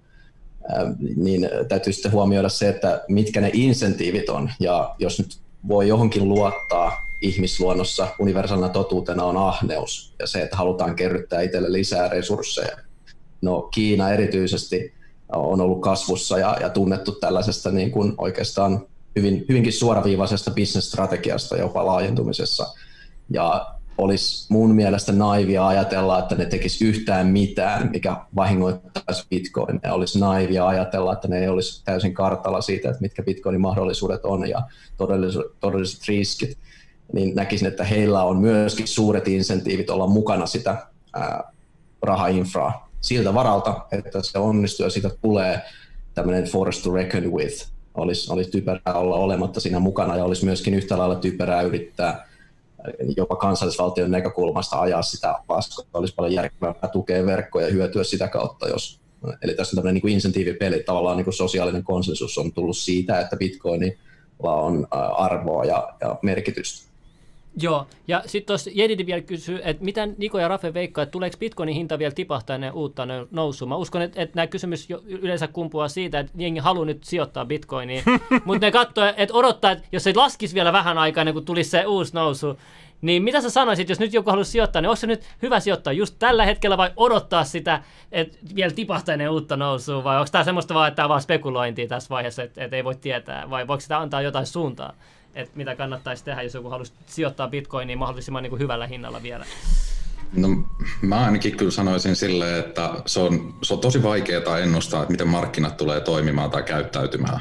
Et ihan varsinkin, niin kuin, että mitä pienemmällä aikavälillä sä mietit asioita, että esimerkiksi mitä tapahtuu tässä viikon sisään tai että, äh, mitä tapahtuu vaikka kuukauden sisään. Mitä pidemmän aikavälin sä otat itsellesi niin katseltavaksi, niin sitä varmemmin sitten sä pystyt edes päättämään jotain semmoista yksinkertaista kuin, että tuleeko se nousemaan vai laskemaan. Mun mielestä niin kuin, että sille, jos otetaan nyt vaikka joku viiden tai kymmenen vuoden aikaväli, tai katsotaan ylipäätään Bitcoinin historiaa, vaikka se nyt tai mistä tulevasta olekaan, mutta että siinä sä voit nähdä, että okei, Bitcoin todennäköisesti jatkaa nousua. Siinä on just tämmöinen tietyn tyyppinen matematiikka siinä taustalla, että miksi näin tapahtuu. Ja niin kuin, että se, että mitä tällä lyhyellä aikavälillä sitten tulee tapahtumaan, niin sitä ei oikein kukaan tiedä. Se on ihan täysin spekulaatio. Että mun mielestä kaikkein fiksuinta olisi vaan niin kuin, ei ehkä heittää koko pottia kerralla kiinni bitcoiniin. Ensinnäkin siis ei kannata sijoittaa yhtään enempää kuin mitä on varaa hävitä. Ikinä ei tiedä, mitä tapahtuu. Mutta se riippuu omasta riskiprofiilista ja mä ainakin itse hajauttaisin sen muutama osa. Et esimerkiksi jos nyt olisi vaikka tarkoitus pistää tonni bitcoiniin, niin pistän nyt vaikka puolet ja jätä vielä puolet odottamaan, että jos tulee dippi. Jos ei tule, niin sitten ei voi mitään. Sitten sulla on se vielä huntila siellä ostettuna tai, tai jaas vaikka kolme osaa, neljä osaa, ihan mikä itseltä tuntuu hyvältä. Niin, eikö, mä muistan, että sä olit mainostanut siellä Telegram-ryhmässä jotain tällaista laskukaavaa, että et, et miten usein sä jäät voitolle, jos sä sijoitat bitcoinia. Se oli kyllä ihan älytön se numero, se prosenttinumero. Mä en muista ihan tarkalleen, että mikä tota, kaava toi oli, mutta siis ähm, nythän siinä on semmoinen, ähm, niin kuin, että voidaan sanoa oikeastaan, että kukaan, joka on nyt ostanut bitcoinia, ellei nyt sitten ole tyyli nyt tämän päivän aikana tai jotain, mutta sille kaikki on jo voitolla tällä hetkellä. Ja niin kuin, että porukka ei näköjään siltikään myy. Et siinä on vähän sitä semmoista niin näkökantaa, että ehkä tämä ei ole vielä ihan oikeastaan kaikki, mihin Bitcoin pystyy, ja että porukka ehkä oikeastaan tajuu sen arvon, ja se ei vielä näytä se niin kohtaavan tavallaan markkineiden porukan mielipiteet siitä, että mitä Bitcoin oikeasti kustantaa. Tuossa on hyvä tuo yksi kommentoi Winston, jos myisi koko omaisuutensa, ostaisi koko rahalla bitcoin ja menisi vankilaan muutamaksi vuodeksi odottamaan arvon nousua, sitten tulisi vapauteen miljonäärinä. no toi on hyvä suunnitelma. no niin, joo, toi Ilmanen ylläpito pariksi toi, vuodeksi. Joo, toi on oikeasti hyvä. Minä, me, askel seuraavassa, että sä varastat jotain vielä siihen päälle, että sä joudut sinne vankilaan ja sitten ostat niillä varastetun jutulla sijoita. No ei me siis, ei me siis ylitetä rikokseen, voit varastaa multa. joo, ei, mutta mut, tota, Joo, on mielenkiintoisia suunnitelmia on kaikilla kyllä. Mutta toi on hyvä mun mielestä idea toi, että puolet nyt ja puolet, jos se laskee vielä, niin sit sijoittaa. Kuulostaa ihan fiksulta mun mielestä. Niin, kun mäkin, mä oon sen näet maksimalisteilta oppinut, että, että, että ostaa vähän vaan kerrallaan, vaikka joka kuukausi vähän silleen, niin, että, että pitäisi olla vaan malttaa ja ostaa ja ostaa. Joo.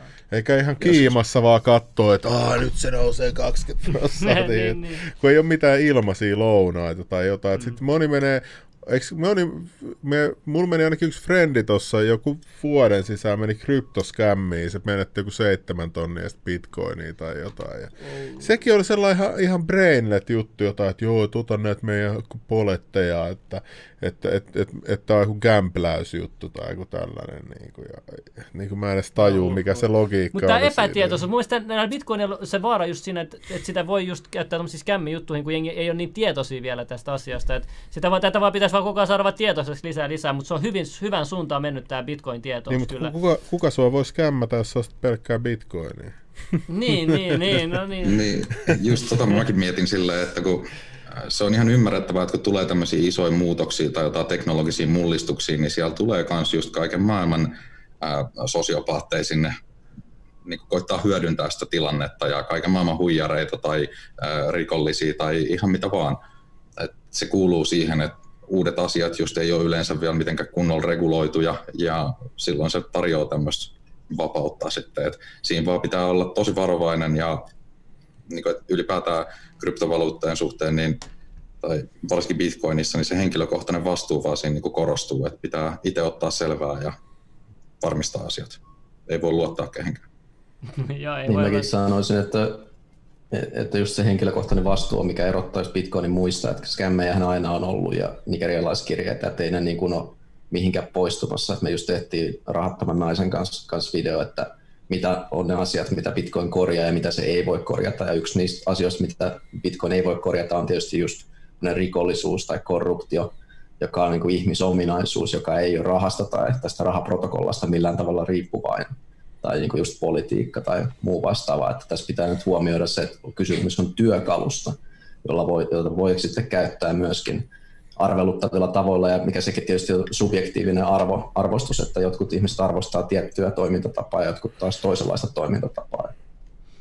Miten sitten teknologia mm. Bitcoin menee nyt yhteen, kun, kun tota, aikaisemmin Bitcoinissa oli se ongelma, että ne, ne siirrot oli hitaita, mutta nyt on kehitetään kaikkea, mitä mä oon kuullut, ja teknologian myötä koko ajan nopeutuu, nopeutuu kaikki nämä. Et kasvattaako tois myös Bitcoinin arvo, mitä eh, teknologia kehittyy pidemmälle? Joo, ehdottomasti siis, että mitä enemmän ihmiset pystyy käyttämään bitcoiniin, niin totta kai siis se aiheuttaa sitä adaptaatioa sitten taas vielä enemmän ja enemmän ja sitä kautta sitten varmasti vaikuttaa myös hintaan, mutta et, joo, kyllä kehitteillä on ollut paljon ja mm, on vieläkin, että just esimerkiksi toi salamaverkko, mikä Bitcoiniin on tullut, niin se on ja toimii jo sillä, että se on ihan oikein hyvä lisä ei tarvitse odotella ihan niin pitkään niitä siirtoja tai maksaa ihan niin paljon niistä. Täällä joku kysyy, että kuka kautta mikä päättää Bitcoinin YMS-kryptojen arvon? Haluatko Niko vastata tuohon? Joo, se on ihan hyvä kysymys ja se vastaus on, että sama mekanismi, joka päättää kaiken arvon, eli, eli tota, subjektiivinen arvomuodostusteoria, joka, joka on niin kuin kaiken arvostuksen kulmakivi. Et Bitcoinilla on arvoa sen takia, koska ihmiset uskoo, että sillä on arvoa. Ne haluaa käyttää sitä, ne haluaa säilyttää sitä, ne uskoo, että hankkimalla bitcoinia pystyy siirretään tekemäänsä työtä, aikaa sukupolvelta toiselle ilman, että kukaan voi puuttua siihen. Se on niin osa Bitcoinin fundamentteja, perustoja, mitä varten sillä on ylipäätänsä arvoa. Et se on samaan aikaan totta, että Bitcoin on ylihintainen ja myöskin alihintainen, koska just tämä subjektiivinen arvonmuodostusteoria takaa sen, että on aina olemassa ihmisiä, joille Bitcoin on nollan euron arvoinen, ja taas on olemassa ihmisiä, joille se on mittaamattoman arvokas. Mm. Kysymys on ehkä siitä, että äm, haluatko sä kerryttää just niitä satoseja, jotka on, sä koet, että tulee olemaan osa sitä globaalia rahainfraa. Ja nyt ei puhuta maksuvälineestä. Tämä on myös sellainen pointti, mikä monella menee sekaisin, eli, eli, niin kuin Visa ja PayPal ja tällaista ei ole menossa mihinkään. Bitcoinia käytetään Visalla ja PayPalilla, se on ihan selvä asia. Eli nyt on kysymys sitä peruspohja protokolla rahasta, joka nykyään nykysysteemissä on korvattu fiat-valuutalla, joka on siis tämmöinen lupauskuponki, jolla ei ole myöskään mitään arvoa, vaan sillä on arvoa, koska ihmiset uskoo, että sillä on arvoa. Ongelma siinä on, että sitä voidaan tuottaa määrättömästi lisää, niin kuin on tähän mennessä tehty, mikä tarkoittaa, että sen ostovoima jatkuvasti laskee, kun taas Bitcoinissa on päinvastainen systeemi. Siinä on myöskin on inflaatio, mutta se on kaikille tiedossa, joten se on ennustettavissa. Eli tämä on yksi niistä isoista fundamenteista myös Eli on yhtä aikaa totta, että Bitcoin on ylihintainen ja alihintainen jokaisella hetkellä, mutta mun teorian mukaan, jos Bitcoinilla on laisinkaan käyttöä, johtuen siitä, että se on absoluuttisen niukka, eli sitä ei voi koskaan tulla lisää, jos sillä on yhtään käyttöä, niin kun aika lähestyy ääretöntä, niin samalla tavalla lähestyy Bitcoinin arvostus ääretöntä. Mulla... No, nyt tuli kyllä kunnon filosofia. Toi oli hyvä, joo, siis tää, toi, toi on, toi on nää rahavaluuta uskominen kuuluu filosofiisiin juttuihin. Mä haluan kysyä, kun täällä somessa on näitä bittimaatteja. Mä en tiedä, kuin maailmanlaajuinen nämä, nämä maatit on, mutta uskotteko, että nämä lisääntyy nyt, nyt kun bitcoinin koko ajan arvo nousee ja enemmän käyttäjä tulee, se on vähän pakko nyt pikkuhiljaa tulla näitä automaatteja, mutta rajoittaako, yrittääkö valtio rajoittaa jossain, onko jotain esimerkkimaita, missä yritetään rajoittaa bittimaattien käyttö, kunhan tähän valvonta ainakin lisääntynyt Suomessa noita bittimaattien suhteen. Onko kellään mitään suunnitelmia bittimaattien kanssa täällä maailmanlaajuisesti ja Suomessa? No siis täällä on oikeastaan nyt muuttunut vähän noin automaatit, eli nykyään niistä pyydetään sut vahvistamaan henkilöllisyytesi jossain määrin. Eli mä en ole ihan varma, miten ne nyt toimii, että onko se just silleen, että sä kirjaudut ensin jossain johonkin palveluun ja sitten tunnistaudut siinä automaatilla tai jotain tällaista. Mutta aikaisemmin niin ei ollut. Ja tämä justiinsa koko ajan hankaloittaa niiden niin firmojen toimintaa, että pistetään tämmöisiä lisävaatimuksia ja muita. Et on niitä vielä olemassa just Suomessa ja on niitä paljon vielä ulkomailla, mutta et kyllä se vähän hankalaksi tuntuu menevän ainakin täällä, kun täällä vähän tupataan nipottaa kyllä niin kuin vielä ekstra kovaa. No niin, ja täällä kysytään, että fiat-raha käy verojen maksuun, koska bitcoinilla voi maksaa veroja? Ei koskaan. Mutta siis mun mielestä siis tuossa automaatissa on se hyvä juttu, että se olisi mun helpoin tapa saada tavallinen ihminen, joka ei tiedä yhtään mistään mitään, hankkimaan bitcoineja ja käyttämään niitä, koska kaikki tietää, mitä automaatteja käytetään. Se on niin simppeli juttu. Joo, siis ehdottomasti se olisi tosi hyvä. Ja itsekin just toivoisin sitä, se olisi niin paljon mukavampi silleen vaan näyttää kaverille, että pistä 20 tuohon härveliin ja sieltä sä saat pienen määrän bitcoinia, että lataa toi mobiililompakko. Että se on noin helppoa. Mutta koska just nipotetaan kaiken maailman rahanpesun mahdollisuuksista ja muista, niin sitten pistetään myös yksityishenkilöt käymään se kaikki prosessi läpi ihan vaan just tuommoisten pikkujuttujen testailemiseen esimerkiksi. Niin mua on jotenkin huvittanut täällä Suomessa että, että mulla on Nordea-pankki, ja kun on myynyt kryptoa aina, niin hirveä, niin kuin siis ihan niin kuin käsittämätön sellainen prosessi. Ja sitten mä ajattelin, että ei hitto, että, että, että nyt mä äänestän mun jaloille, että, että niin kuin fuck Nordea, mä menen johonkin muuhun pankkiin. Mä kävin joka pankissa Helsingissä, mä kysyin, että, että joo, että, tota, että mulla on nyt krypto. Joo, ei me voida ottaa sua asiakkaaksi. No, nyt taas thank you Germany. Siellä on se Bitwala-pankki. Sä myyt siellä sun kryptot, sä saat ne sun tilille, sä voit maksaa sun laskut, sä voit tehdä kaikki päivittäiset asiat. Ja ne ei nipota mitään. Ja joka kuukausi saat sieltä tax-raporttia ja laitat sen vaan verottajalle ja se on niinku siinä.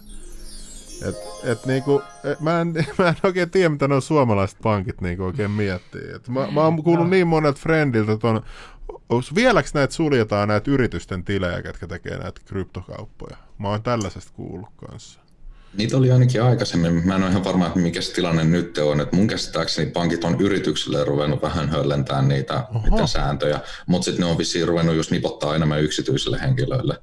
Et mä en kyllä, ihan toi kuulostaa tosi pahalta jo silleen, että jos ne oikeasti sanoo, että ihan vaan pelkästään siitä, että omistat kryptovaluuttoja, niin ne ei ottaisi sua asiakkaaksi. Ei, kun siis sen takia, että, että mä halusin sinne sit siirtää pörssistä niitä euroja, niin ei, Niin, niin. ei, Mm. ei käy. Ei voi, ei voi. Et se on niinku, mä, et, en mä tiedä. Hei, mä haluan kysyä Mulle, tuota... on, mulle kun on joskus tuolta noin Joo. omalta pankilta kanssa soitellut ne välillä ja koittanut tarjota vaikka minkälaisia just jotain rahastoja tai osakkeita, että mihin kannattaisi sijoittaa, niin niillä mä oon ruvennut just huvikseni kanssa välillä vaan kertomaan bitcoinista, on siellä ihan innoissaan kuunnellut, että kyllä se voi kääntää se myyntipuhelut kanssa toisinpäin, niin ehkä siellä porukka innostuu pikkuhiljaa. Joo, hyvä. Hei, mä haluan kysyä tuota, joku sanoi, että eh, Kiinan viranomaiset ilmoittivat, että aikovat myydä lähes 200 000 bitcoinia, jotka takavarikoivat hiljattain rikollisilta. Eikö tämä ole ristiriidassa Kiinan intressien louhintafarmeista? Soluissa. Niillä vaan on ehkä korkea aikapreferenssi, eli haluavat saman tien herkut pöytään. Joo. Ja eihän sitä ikinä tiedä, että mitä muita suunnitelmia niillä on tai että kuinka paljon muita bitcoineja niillä on. Että esimerkiksi just Suomen tullillakin taitaa olla just tosiaan aika monta tuhattakin bitcoinia jo takavarikoituna. Mitä niillä tehdään niillä holdailee. Niin holdaille, koska joku, no joku laittoi tälle varmaan ironisesti, että jos tämä olisi hyvä juttu, niin miksi valtio ei sijoittaa 5 miljardia bitcoineihin kuukauden päästä nostaisi 15 miljardia.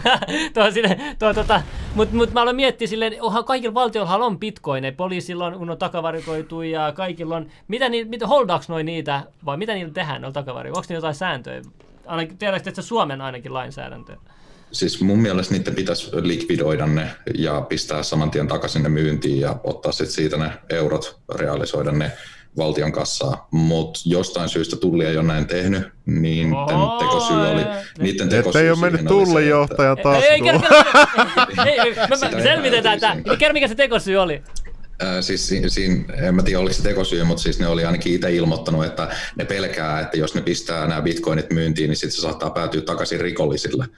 Mikä oli kyllä vähän niin kuin hyvin epämääräinen pelko ja silleen, että se on kuulemma vaikea likvidoida ja myydä vaikka Mitä on nyt? niinku yksi Tulli, tulli, mutta et- Joo, toi kommentti just sai mut ajattelemaan kysymys on ehkä enemmän ammattitaidottomuudesta, että ne ei vaan ole niin löytänyt ri- riittävää ammattitaitoa. Se on niin mielessä. vaikea rekisteröityä Krakeniin ja sitten siirtää sinne tai Coinmotioniin ja sitten ma- painaa Kyllähän sitä myyn nappia siellä. Ja, ja muistaakseni vielä taisi olla niin, että Henry Prade tarjosi ihan henkilökohtaisesti apua myöskin. Niin eli onko tämä kuka... tota prosessissa, että Kato, kuka tullin joka on siis johtaja on, nyt mulla meni perustaja. Siin... Joo, niin kyllä. Kuka tullin johtaja, mulla meni hermo. Ei Mutta tuosta vielä halusin sanoa tuosta, tota, niinku, äh, pitääkö valtioiden holdata ja miksi, miksi Kiina holdata tai miksi Kiina myisi tai miksi kukaan myisi. Niin täytyy myös muistaa vaihtoehtoiset kustannukset. Ja Bitcoin ei ole mikään varma juttu, se ei ole mikään sata varmaa, että tulee hyperbitcoinisaatio ja me ollaan kaikki kohta rikkaita. Se voi mennä ihan hyvin reisille ja voi olla paljon semmoisia hyökkäysvektoreita, mitä me ei pystytä laisinkaan ennustaa vielä tässä vaiheessa. Eli se on ihan betsi. Ja ihan niin kuin kaikissa muissakin betseissä kysymys on vain siitä, että mitkä ne odotusarvot on. Et, et esimerkiksi jos katsoo taas vaikka firmaa niin kuin MicroStrategy, joka on investointifirma, niin ne taas laittoi koko käteisbalanssinsa konvertoi bitcoineihin, koska heillä taas oli sitten se niin kuin aikapreferenssi sen verran matala, että he ajattelivat sitä, että okei, pitkässä juoksussa jos sä vaan ostat, mitä pidempään sä holdaat bitcoinia, sitä varmemmin sä jäät voitolle. Se on niin kuin se investointiteesi. Mutta tietysti jos sä et usko tähän teesiin tai sä pidät jotain muuta teesiä tai sijoitusta parempana, niin totta kai silloin sä ohjaat sun resurssit sinne. Paljolla ne osti noita kolikoita se sijoitusyritys. Ne ensin pisti muistaakseni joku about 450 miljoonaa ja sitten tämä niiden toimitusjohtaja itse oli pistänyt henkilökohtaisia rahoja vissiin reilu 100 miljoonaa ja sitten ne otti sille 100 yritykselle vissiin vielä miljoonaa. 600 miljoonaa lainaa ja pisti nekin kaikki bitcoin käsittääkseni. Oho. Joo, Alkaa olla 0,75 isoja rahoja. prosentin korolla lainaa ja pisti ne bitcoin. Se oli aika ballsy move kyllä. ne, Eli, eli paljon niillä on nyt jollain miljardilla siis tyyliin. Vai? about joo, vissiin vähän yli. Joo, ja eikö se, eikö se sama äijä mainostanut muskille, että sen pitäisi laittaa Teslaan se tase kanssa bitcoiniin? Joo, ne, siitä oli vähän jotain semmoista pientä Twitter-keskustelua, että Michael Saylor, just tämä MicroStrategyn ää, toimari, niin se oli just siinä maininnut vähän Elon Muskille, että mitä jos konvertoisit noin Teslan käteisvarat bitcoiniin, että, että eipähän ainakaan sulaisi silleen se, ää, tota, sen, niiden omistusten arvo Teslalla. Ja sitten ne siitä vissiin jonkun pienen keskustelun ehkä kävi, tai niin kuin, että siinä Twitterissä ei ihan kauheasti näkynyt, mutta voi olla, että privassa sitten jatkuu se. Mitä sä veikkaat, paljon bitcoinin hinta nousi, jos Tesla tekisi tollasen movesin? Kyllä mä sanoin, että sit se olisi kyllä menoa. mä uskon pelkästään toi keskustelu jo nosti tuo hinta aika hyvin, vaan pelkästään Mutta siis jos, ajatus tosta. Jos ottaa huomioon, että pelkästään tänä vuonna investointiyritykset on nostanut niin kuin moni, siis paljon enemmän kuin bitcoinia on tullut uutta bitcoinia kiertoon. Eli ne on toisin sanoen nostanut markkinoilla jo olevaa tarjontaa. Ne on nostanut kaiken, mitä on tänä vuonna tullut uusi tarjonta. Ja mitä? sen lisäksi, mitä on vielä niin kuin, jos laskee siis kaikki yhteen. Eli, eli, eli niin kuin se tarjonta on tavallaan syöty jo, ja voitte kuvitella, että mitä tapahtuu, jos niin kuin yhtäkkiä mainstream jollakin tasolla tästä innostuu, koska se likviditeetti kuivuu kasaan aivan välittömästi. Jos pelkästään ajattelee semmoistakin statistiikkaa, että jokainen maailman miljonääri päättäisi läpällä ostaa yhden bitcoinin, no se ei käy. Se ei onnistu, koska edes, edes puolikasta bitcoinia ei riitä jokaiselle maailman miljonäärille. niin. niin tulee se, se absoluuttinen niukkuus tulee päin kasvoja kuin betoniseinä. Joo, eikö Amerikassa oli siis... joku 17 miljoonaa miljonääriä vai mitä se oli, just äsken paljastui se luku, joku ihan hullu summa se oli. Et siitä voi miettiä paljon miljonäärejä sitten on. Mut musta tuntuu, äh, tää tulee kysymyksiä, mutta musta tuntuu, että tota, ei, Joo, ei, mitä toi on, ota, ota pois toi, joo, ei mitä. Joo, hitto, nyt se kysymys meni ohi tuossa, kun joku spämmä. Mutta mä uskon, että jengi kyllä nyt alkaa sijoittaa bitcoiniin, koska ei enää donate tullut, että jengi on selvästi aika laittaa rahat bitcoiniin. Mutta tota, tossa on, hei, se oli tossa noin se kysymys. Ää, jos on, tossa, onko mahdollista, että Kiina päättäisi yrittää sulkea louhintafarmit, joista puolet sijaitsevat Kiinassa? No, tämä on taas semmoinen vähän pitempi juttu, mutta et, ää, teoriassa ne voi aina yrittää, mutta se on hyvin epätodennäköistä. Et Kyllä se voi salaa tehdä, oikeasti... mitä se... Niin siis se on hyvin epätodennäköistä, että ne onnistuisi siinä. Ja sekin, että vaikka ne onnistuisi jotenkin maagisesti saamaan ne kaikki louhintalaitteet itselleen ja ne yritysten omistajat tai ne louhintalaitteiden omistajat ei lähtisi vaan pakenemaan, niitä on muuten aika vaikeaa koittaa sieltä löytää niin kuin, että jos ei ne oikeasti halua toimia yhteistyössä. Eli siitä tulee ensinnäkin hyvin, hyvin kallis projekti. Ja sitten se, että kun se louhintateho, sille ei oikeastaan ole silleen niin kauheasti merkitystä. Eli vaikka sulla olisi suurin osa Bitcoinin louhintatehosta, niin se ei anna sulle mitään erikoisia niin kuin, lupia tai kontrollia ruveta muuttamaan mitään sääntöjä tai mitään tällaista, vaan että oikeastaan pahin asia, mitä sä voit tehdä, on se, että sä voit tehdä yhden double spendin tai ehkä useammankin, mutta double Mikä spend on, on siis tämmöinen tuplakulutus. Ah. Eli sitä, että sä lähetät vaikka ison määrän rahaa jonnekin pörssiin tai johonkin tällaiseen, likvidoit sen vaikka nyt sitten euroiksi, otat ne eurot äkkiä ulos, ja sitten siinä sen jälkeen päätät, että, niin kuin nyt, sä et, niin kuin, että nyt sä tavallaan louhitkin, ää, tai jätät louhimatta sen sun alkuperäisen transaktion, sen siirron, minkä sä teit sinne pörssiin, ja rupeatkin jatkamaan ihan eri kohdasta sitä ketjua. Mutta se on hyvin epätodennäköistä, että vaikka sulla olisi 70 prosenttia kaikesta louhintatehosta, niin se on matemaattisesti hyvin, hyvin vaikeaa saada toteutettua. Ja ainoa, joka siinä kusissa on se pörssi.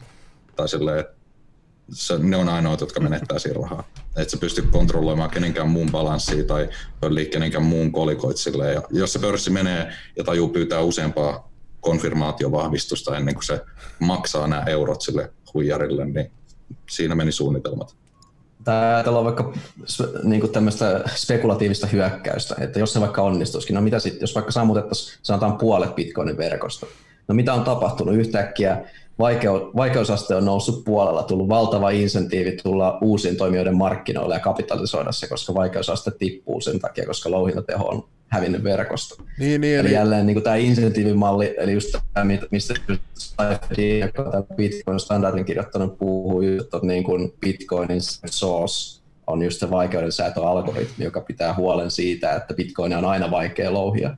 Ja sitä ei ole koskaan liian vaikea louhia, vaan se sitten se vaikeuden säätöalgoritmi just se laskee, että paljonko olisi tänä kahden viikon aikana pitänyt syntyä blokkeja, jos on syntynyt enemmän, niin sitten se muuttaa sitä vaikeutta vaikeammaksi, eli vaadit lisää energiaa, että sä pystyt osallistua niihin arpajaisiin tai voittamaan. Ja jos taas sitten on just esimerkiksi las, laskentateho vähentynyt radikaalisti ja yhtäkkiä kestääkin 20 minuuttia, että blokki tulee keskimäärin, niin silloin täytyy vaikeutta tiputtaa, jolloin päästään takaisin siihen 10 minuutin keskimääräiseen aikaan. Mitä on vaikeuden säätöalgoritmi. Niin, niin, eli jos puolet verkosta lähtisi pois, niin jengillä olisi hullu, ne haluaisi vaan tulla heti kaikki muut mainaa, kun sitä saa nyt niin kuin enemmän tavallaan sit sitä kryptoa. Nimenomaan. Siis Joo. Bitcoinissa on ihan mielettömän hienot noi niin insentiivimallit, mitä siihen on rakennettu tai mitä siihen on mietitty. Ja se on hyvin, hyvin vaikeaa. Siis aikaisemmin just iso, tai sitten puhuukin tuossa noin ähm, Akin kanssa just Bitcoin-maksimalismista vähän sen, ja se on myös semmoinen mielenkiintoinen konsepti, että äh, kuulostaa ehkä bit, niin kuin jotenkin negatiiviselta tai pahalta, mutta mun mielestä äh, siis sehän on alun perin ollut ihan vaan haukkumanimi niille, jotka ei näe järkeä niissä kaiken maailman niin pilipalipoleteissa. Ja bitcoinajat vaan on tavallaan hyväksynyt sen eikä ruvennut taistelemaan sitä vastaan ja sitten me jopa kutsutaan itteemmekin toksisiksi maksimalisteiksi välillä. Mutta Mites, niin, mitäs sitten kun jengi huolettaa täällä, että kun kvanttitietokoneet, että, oh, että sit pystyy hakkeroimaan kaikkea ja jotain, niin, kuin, niin mitä sä haluat sanoa tuollaiselle ihmiselle? No kvanttitietokoneetkin on semmoinen juttu, että me kyllä nähdään, kun ne alkaa olemaan lähelläkään semmoisia tilanteita tai niin kuin sitä pistettä, että ne oikeasti pystyisi ruveta kräkkäämään just näitä jotain isompia algoritmeja. Ja siinä kohtaa, kun semmoinen tilanne tulee, niin ensinnäkin se on hyvin paljon helpompi just suojautua niitä vastaan. Niitä ollaan jo kehitelty pitemmän aikaa. Niin kvanttitietokoneet ehkä pääsee jossain kohtaa just tosiaan siihen tasolle, millä pitäisi, mutta nyt jo ollaan pitkä aika ehditty valmistamaan kaiken maailman algoritmeja ja kaikki suojauksia sitä vastaan. Ja siinä kohtaa, jos tai kun ne koneet pääsee siihen, sille tasolle, niin siinä on kyllä vaarassa koko meidän niin netin infrastruktuuri, että siellä on siis kaiken maailman reitittimet ja muut, niin toimii samoilla salausalgoritmeilla ja hasheilla ja tuollaisilla kuin mitä Bitcoinkin. Et siinä voi olla, että hyökkäjällä olisi paljon muitakin mielenkiintoisia kohteita kuin Bitcoin. Okei, okay, okei. Okay. Mutta mä en ole ihan varma justiinsa, että ää, kuinka tekniseksi tämä nyt menee ja että minkä verran näistä saa kiinni, mutta et, tämmöisiä ihan yleisiä juttuja vaan halusin sanoa Bitcoinista, että siis se ei ole mikään ihan semmoinen juttu, minkä voisi vaatia, että lukee jonkun yhden kirjan ja sen jälkeen ymmärtää, että miten se täysin toimii, vaan että se vaatii oikeasti yllättävän paljon aikaa perehtyä siihen, että tavallaan siinä on niin moni pieniä osa-alueita, mihin voisi keskittyä, just paljon kaikkea niin peliteoriaa, taloustiedettä ja just teknistä puolta ja kaikkea tämmöistä, että et porukalle, jotka, joille tämä saattaa kuulostaa ehkä hebrealle, niin ei muuta kuin vaan hyppäämään kaninkoloa. Että kyllä täällä on ihan hauskaa, ei muuta kuin tutkimaan. Joo. Mites toi sitten me tuossa aikaisemman vieraan kanssa puhuttiin jostain noista äänestysjutuista, että miten tommonen, että pystyttäisikö me Suomessakin tekemään vaikka öö, lohketjuun perustuva äänestys, että miten se on niinku, osaatko selittää yhtään tuosta mitään? Kumpikaan. Haluatko Niko? Kyllä, siis tässähän tämä ironia just onkin, että se olisi täysin mahdollista teknisesti jo tänä päivänä käyttää vaikka Bitcoinin lohkoketjua läpinäkyvään äänestykseen, mutta minkä takia semmoista jostain syystä yksikään kansallisvaltio ei halua? Se on niin se perimmäinen kysymys. Liittyykö nämä Amerikan vaalit tähän asiaan? Ja se liittyy kaikkiin vaaleihin ylipäätänsä. Jos sä kuvittelet, jos on taikuinen ihminen, sä kuvittelet, että sä voit äänestämällä vaikuttaa, että se on se sun taistelukenttä niin mulla on huonoja uutisia. Se, se, mm. se, on, se on se systeemi, joka pitää meidät orjana, koska kukaan ei ole toivottavammin orjuutettu kuin ihminen, joka kuvittelee virheellisesti olevansa vapaa. Ja tämä on se, niin kuin mitä meille myydään, että me ollaan niin onnellisia ja vapaita, ja mitään ei kuitenkaan saa tehdä. Niin siis siinäkin kohtaa, että jos joku sanoo näin tekevänsä joku palvelu tai valtio tai joku muu, niin kyllä mä olisin sille aika skeptinen, että se mikä tässä skenessä tekee kanssa just semmoista tosi omituista ja minkä takia se saa myös paljon sitä huonoa mainetta just kaiken maailman skämmeistä ja pyramidihuijauksista ja muista, niin just niin kuin sanottu, että tämä uudet teknologiat vetää semmoistakin porukkaa, mutta mun mielestä ähm, niin kuin hyvin monet haluaa sit loppujen lopuksi kumminkin rakentaa oma tekemänsä järjestelmää niin itselleen jotain pieniä ekstra etuja tai niin kuin mitä tahansa, olkoon se vaikka ihan vaan rahaakin, jos ei sitten valtaa tai kontrollia siitä. Mutta pääasiassa pitäisi kyllä silleen tavallaan ehkä varautua kaikkeen niin kuin silleen, että kaikki nämä jutut, mitä porukka ehkä puhuu, niin se ei välttämättä pidä ihan paikkaansa. Että tuolla on moni erilaisia kryptovaluuttoja on ollut ja kokeiltu ja joissa sitten oikeasti vedetään ihan täysin mattohalta sijoittajilta ja et, joissa sitten ei oikeasti ole missään kohtaa edes yritetty saada mitään aikaiseksi, mitä ollaan lupailtu. Et varovasti sitten näiden kanssa. Niin, eli ahaa, eikö Suomessakaan ole siis reilut vaalit? Vai mitä te vihjailette siellä? Hiljaista. No siis, mä en ole itse, henki, itse en ole henkilökohtaisesti äänestänyt varmaan 15 vuoteen, mutta se on vaan, tietysti jos joku siis ajattelee, että siitä saa jotain ja näin vapaassa maailmassa, niin ei se multa ole pois. Mutta itse vaan on menettänyt täysin uskon siihen ja äänestän nykyään lähinnä jaloilla ja lompakolla.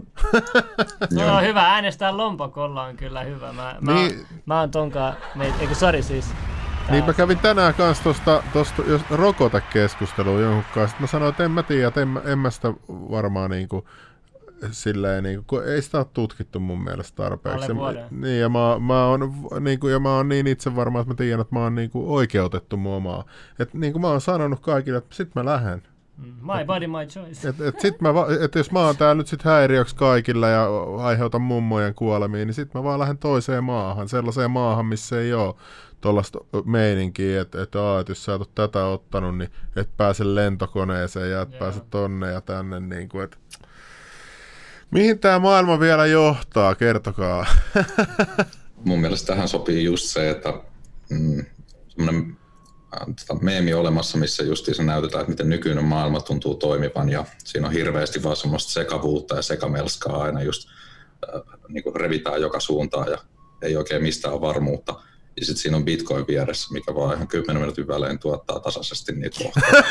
siinä on jotain, niin kuin, mihin voi sentään luottaa, että se oikeasti toimii, se on just näin. Tiedät, se on hauska, että on totta, niin, toi... Ei, tuossa oli tosi hyvä info oikeasti. Tuossa oli tosi joo, hyvä info. Sekä semmoisille aloittelijoille sekä vähän perehtyneillekin tässä oli tosi hyvää tietoa. Mutta mitä, m, tota, onks, onks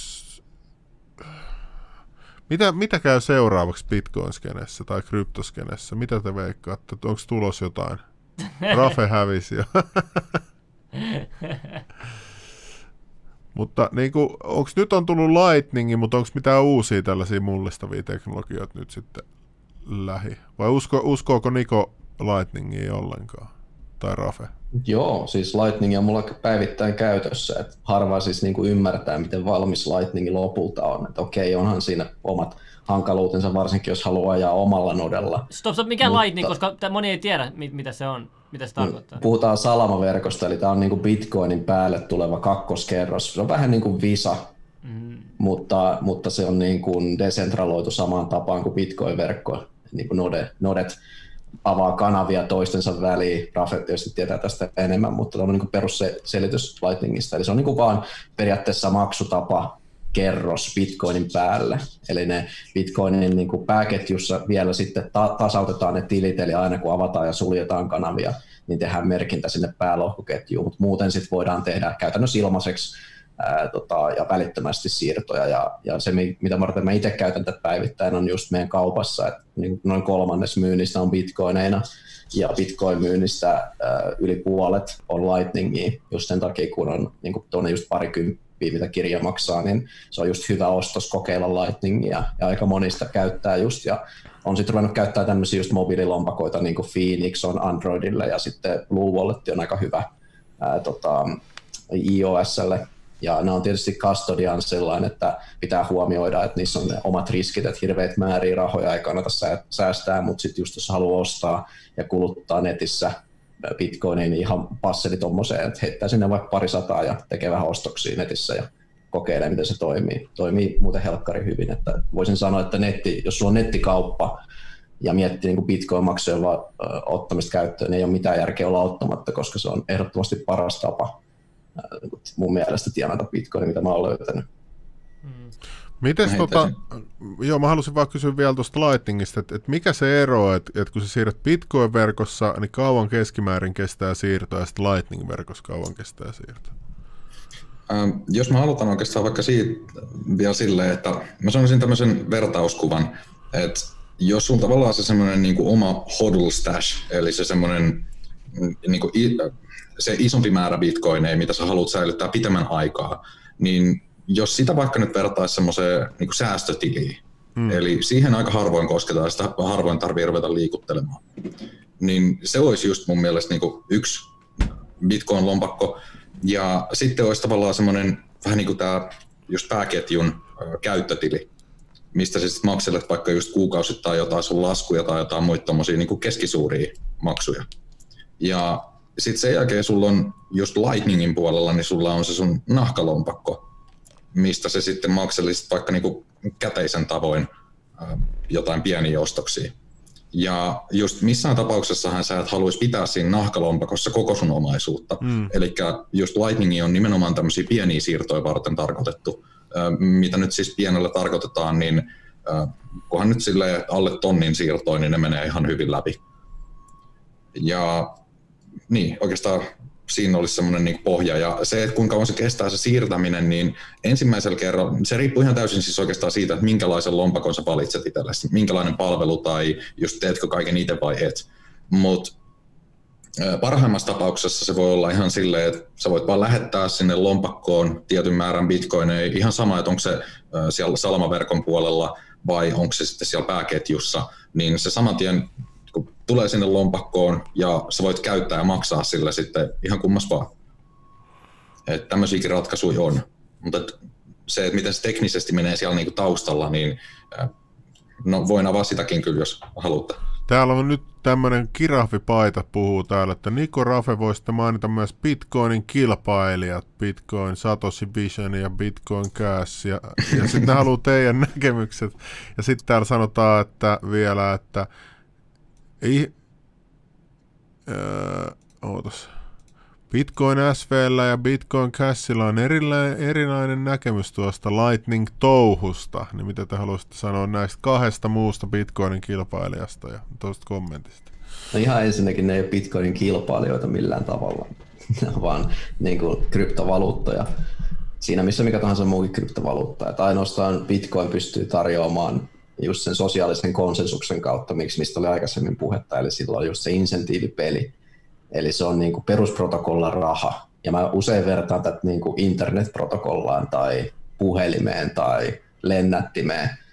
Et niin kun, jos sulla on vaikka puhelinluuri, sulla on yksi ensimmäinen, sä oot just keksinyt puhelimen, niin sillä yhdellä ei oikein tee mitään vielä, mutta jos sä lisäät siihen toisen, niin se, niin se verkon arvo kasvaa eksponentiaalisesti. Mitä enemmän sä lisäät siihen, se verkko verkko tulee vahvemmaksi ja vahvemmaksi, yhtäkkiä sulla on maailman kattava puhelinverkko.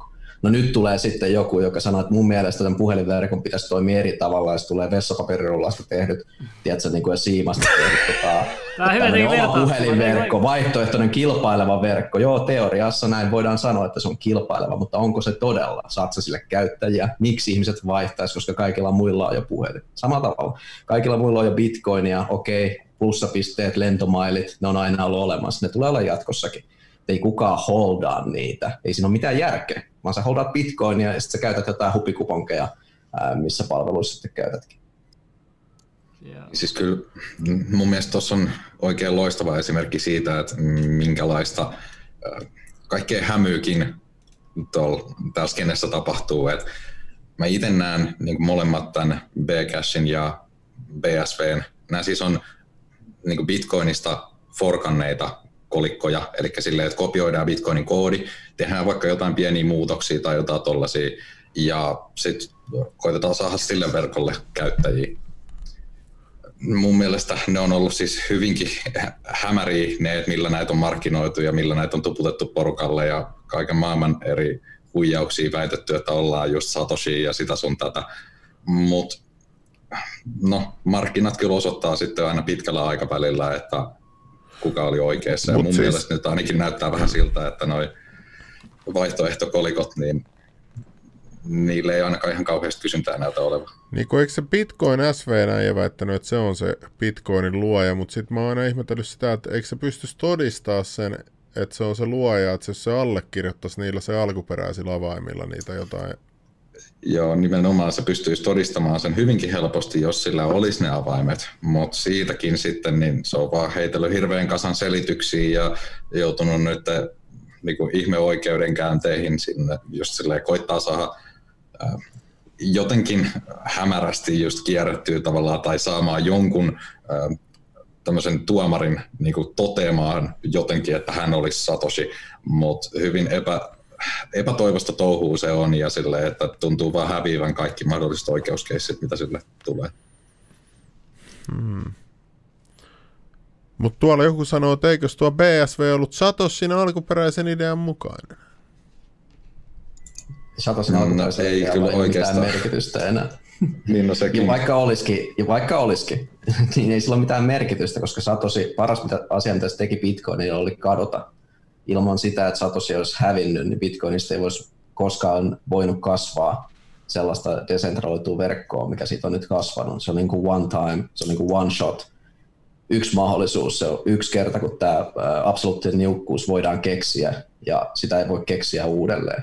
Eli se on niin kuin ainutkertainen, jos Satoshi ei olisi tehnyt sitä katoamistemppua, niin se ei olisi ikinä onnistunut. Ja tässä on syy, miksei Bitcoinille voi tulla käytännössä kilpailijaa. Että joku systeemi jossain vaiheessa todennäköisesti Bitcoininkin korvaa, mutta se ei ole mikään niin kuin tämän sukupolven keksinnöistä. Niin. niin siis toi on mun mielestä ihan oikein hyvä pointti siinä, että Bitcoin on siitä kans just ainutlaatuinen, että koska se miten se syntyi, et siinä ei oikeasti kellään ollut mitään etulyöntiasemaa. Kukaan ei oikeastaan edes tiennyt vielä, just ne alkuperäiset kehittäjät ensimmäisetkään, niin ei ne oikeastaan ollut varmoja yhtään, että tuleeko tästä mitään, toimiiko tämä edes. Ja kukaan ei silloin oikein osannut odottaa, että mihin se menee.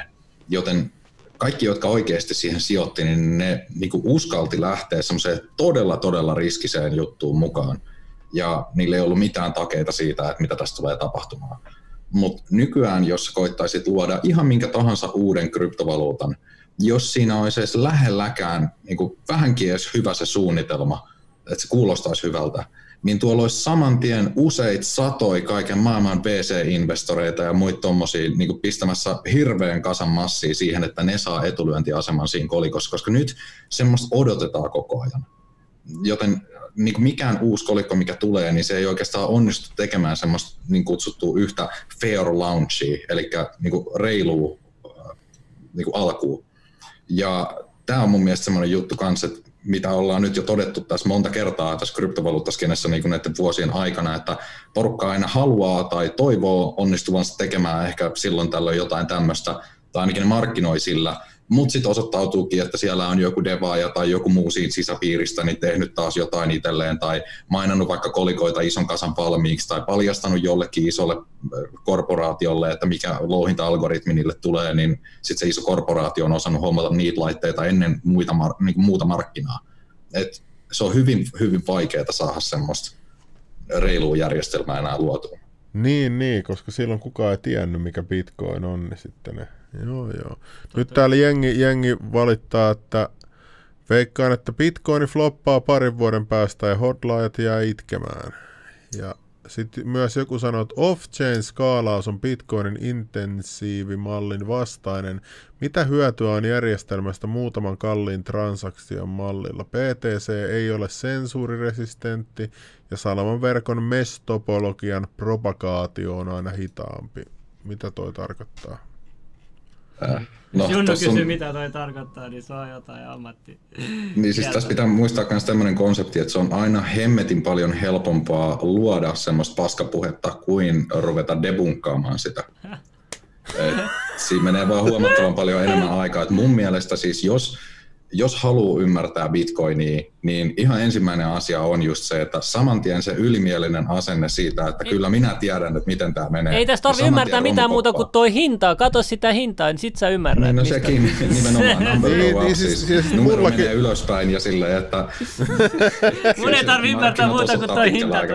Siitä oli hauska sellainen IQ-chartti, missä oli sellaisia jotain kehareita ja sitten ne oli, että number go up ja sitten siinä keskellä oli joku itkevä sellainen mieslapsi ja sitten oli taas se toinen pää, missä oli kaikki sellaiset huippuälykkäät ja sitten nekin oli vain number go up. number go up. Joo. Niin, Satos, Satosikin sanoi aikanaan Dan Larimerille, että, että jos et tajua tai et usko, niin mulla ei ole aikaa selittää sulle, sori. Jep, jep. Ja sitten täällä... siellä oli myös ensimmäisiä kommentteja joskus aikanaan Bitcoinin suhteen, niin siellä oli myös ollut tämmöinen, että kannattaa ehkä hommata itselleen joku ihan pieni määrä, ihan vaan sen varalta, että mitä jos tämä oikeasti niin lähteekin tästä käyntiin. Mitä jos porukka oikeasti innostuu tästä? Mm. Joo, täällä kysyy joku, että missä kritiikki, että onko Bitcoin Jumala. No onko Bitcoinissa mitään heikkouksia? Kertokaa nyt jotain negatiivista sitten, jos täällä haluaa katsoa kuulla. No siis siinähän on vaikka kuinka paljon. Mä ihmettelen toisaalta, että miten me ollaan, tai miten se on niin kuin vieläkin toimii. Se jostain syystä aina siis ihmetyttää minua joka kerta sillä, että tuossa on kumminkin kyseessä voi olla oikeasti kaikkien aikojen isoin tämmöinen niin taloudellinen vallanvaihto. Voi olla. Kukaan ei sitä tiedä. Mutta että ihan vaan, koska nyt kaikki just esimerkiksi jenkitkin, niin ne varautuu kaikkeen zombiapokalypseen ja kaikkiin muihin, ne tekee suunnitelmia niitä vara, niin niiden varalle, niin tässä on niille oikeasti semmoinen kans yksi mahdollinen uhka niin kuin, että koko Jenkkien tälle niin kuin dollarin reservivaluuttastatukselle tai jollekin. Itkeekö Rothschildit jossain nurkan takana nyt, kun on tällainen? No siis tätä B-Cash-hyökkäystä tai B-Cash-forkkiä silloin ensimmäistä Bitcoin tämmöistä isoa forkkiä, niin sitähän jotkut spekuloi vieläkin tai puhuu siitä, että se voi olla ollut oikeasti tämmöinen niin kuin hyökkäys, koska siinä käytettiin hyvin hämäriä narratiiveja ja äh, semmoisia tosi taitaviikin olkiukotuksia ja niin kuin vedottiin tavallaan semmoiseen hyveen peilailun kautta niin kuin siihen, että, että kyllä hei kaikkien, niin kuin, että lohko koko ajan pitää nostaa, että kaikille pitää saada halvat siirrot ja että sitä sun tätä.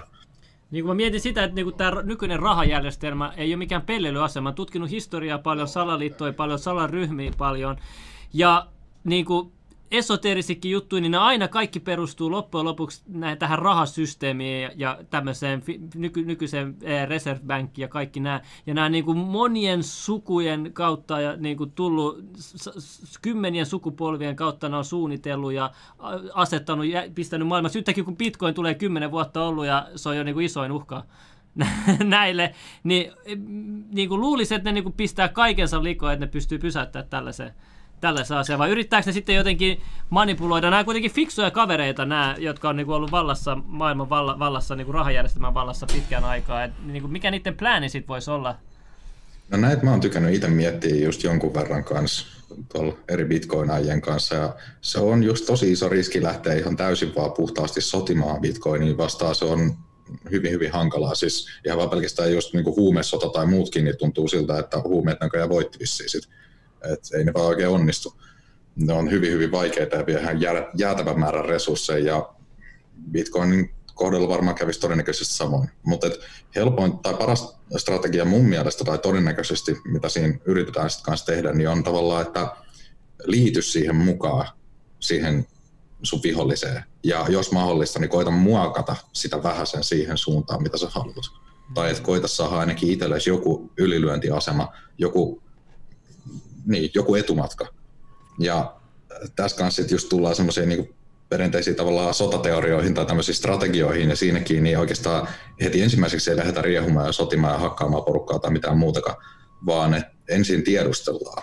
Ensin pitää koittaa saada kaikista kaikki tiedot, ja sen jälkeen niitä on paljon helpompi kiristää, ja tämä on mun mielestä ehkä se vaihe, missä nyt mennään, kun just pakotetaan porukkaa niin ahkerasti just paljastamaan tai kertomaan kaikista niin Bitcoin-ostoistaan ja kaikkea tämmöistä.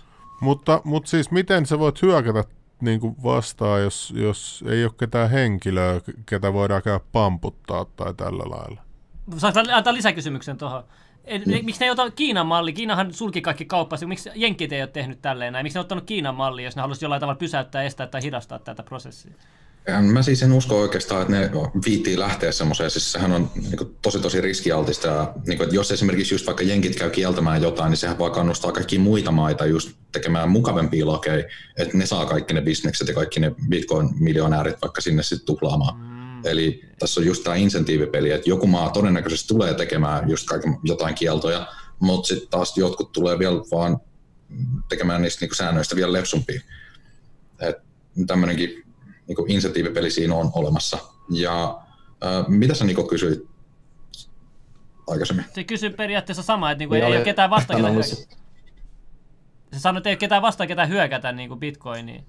Ah, joo, eli sitä mä vaan tarkoitin. Eli esimerkiksi jos halutaan vaan koittaa saada rajoitettua tai mahdollisimman hankalaksi vaan Bitcoinien elämä esimerkiksi täällä Suomessa, niin sitten just nimenomaan kaikki vaan mahdollisimman... Älä anna ideoita, älä anna ideoita, ei, ei, ei puhuta siitä, älä anna ideoita, älä. Tätä ei voi tiedä, kuka seuraa näin. Täällä joku sanoo, että katsoin edellisen levelin Bitcoin-jakson ja tilasin kirjan, jota näytitte. Sieltä tein monta muistiinpanoa, joista yksi. Bitcoin saattaa olla historian paras säästämisen teknologia. Hieno kirja. Kiitos siitä kuuluu teille. No niin, kiitos Rafe, kiitos Rafe.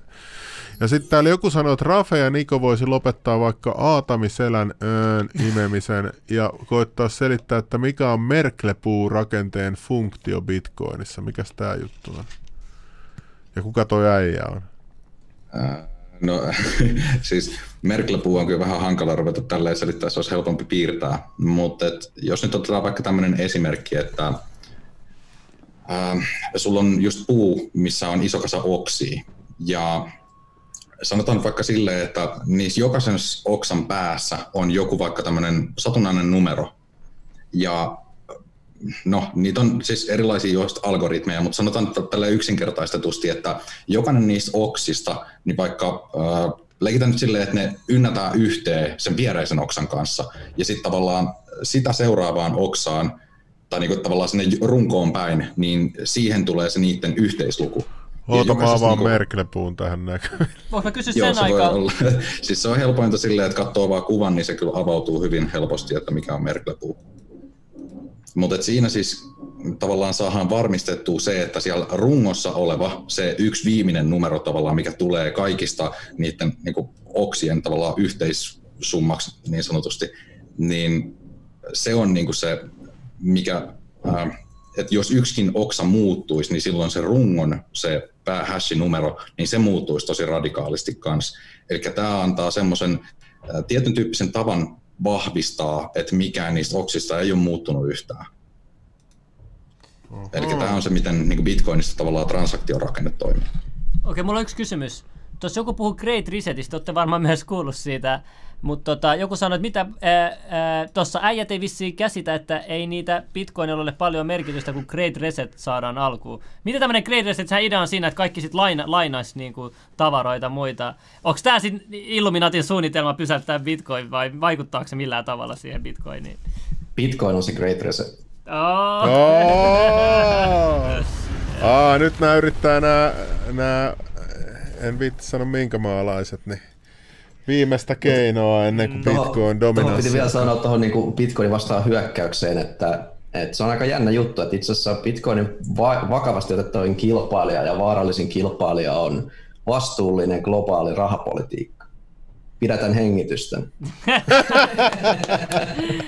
Toi on kyllä ihan hullu. hullu niin, siis... toi on kyllä ihan totta. Että kaikki et, pankkiirit on... voittaa joka tapauksessa, tai me ihmiset voittaa joka tapauksessa, koska Bitcoin on työkalu yksilöiden vapauksien puolesta. Eli yksilöiden vapaudet voittaa. Eli joko, joko sitten tota, nykysysteemi muuttuu yksilön vapautta suosivammaksi, tai Bitcoin muuttuu arvokkaammaksi ja mahdollistaa sitten sen yksilön vapauden. Joka tapauksessa me ollaan ihan hyvillä, mutta sitä ennen tietysti voi olla kaikenlaista ikävyyttä siinä matkalla. Mä haluaisin kysyä teiltä tällaista teoriaa, että kun jengi aina valittaa, että Bitcoin vie niin ja niin paljon sähköä ja, ja täällä oli Petrus Pennanen sanoi, että alkaa, että se vaikuttaakin ilmasta lämpenemiseenkin, niin mä, mä mietin aina tällaista teoriaa, että mitä jos me lakkautettaisiin, suljettaisiin kaikki pankit ja kaikki noi pankkien, niin kuin noi Swiftit ja noi kaikki tollaiset, ja sitten me vaan siirryttäisiin käyttää tätä ihmisten itse pyörittämää tätä finanssiverkkoa, niin kumma, kummassa säästäisi enemmän energiaa, että Bitcoin loppus vai kaikki kullan kaivaminen lopetettaisiin ja pankit suljettaisiin? Ja niin kuin.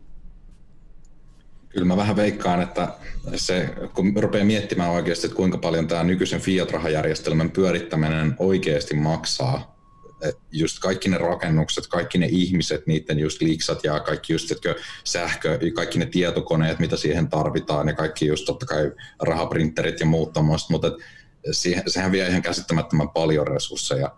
Ja joo, siis Bitcoinista sanotaan, että se vie paljon sähköä, mutta se on ihan täysin preferenssikysymys siitä, että minkä sä näet, että mikä on ensinnäkin paljon ja mihin sä vertaat et minkä takia nämä samat henkilöt ei just esimerkiksi valita siitä, että tuolla niin porukka lentelee vaikka yksityislentokoneilla tai risteilyaluksilla tai ylipäätään, että me tuhlataan näin järjettömän paljon kaikkea niin ihan turhuuksia, rahaa ja resursseja.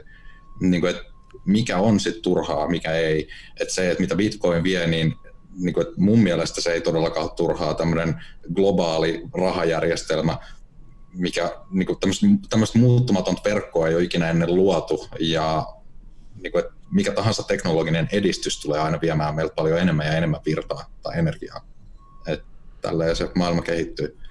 Totta kai sitten kanssa on vielä se, että Bitcoin ylipäätään sitä kritisoidaan tuosta energian käytöstä, mutta justhan niistä on koko ajan tullut kaikki tutkimuksia, jos vaan haluaa lukea niitä tai etsiä, että joku 70-80 prosenttia kaikesta bitcoinin käyttämästä sähköstä, niin se tulee ihan täysin uusiutuvista energialähteistä. Sen takia, koska ne on taloudellisesti kannattavimpia.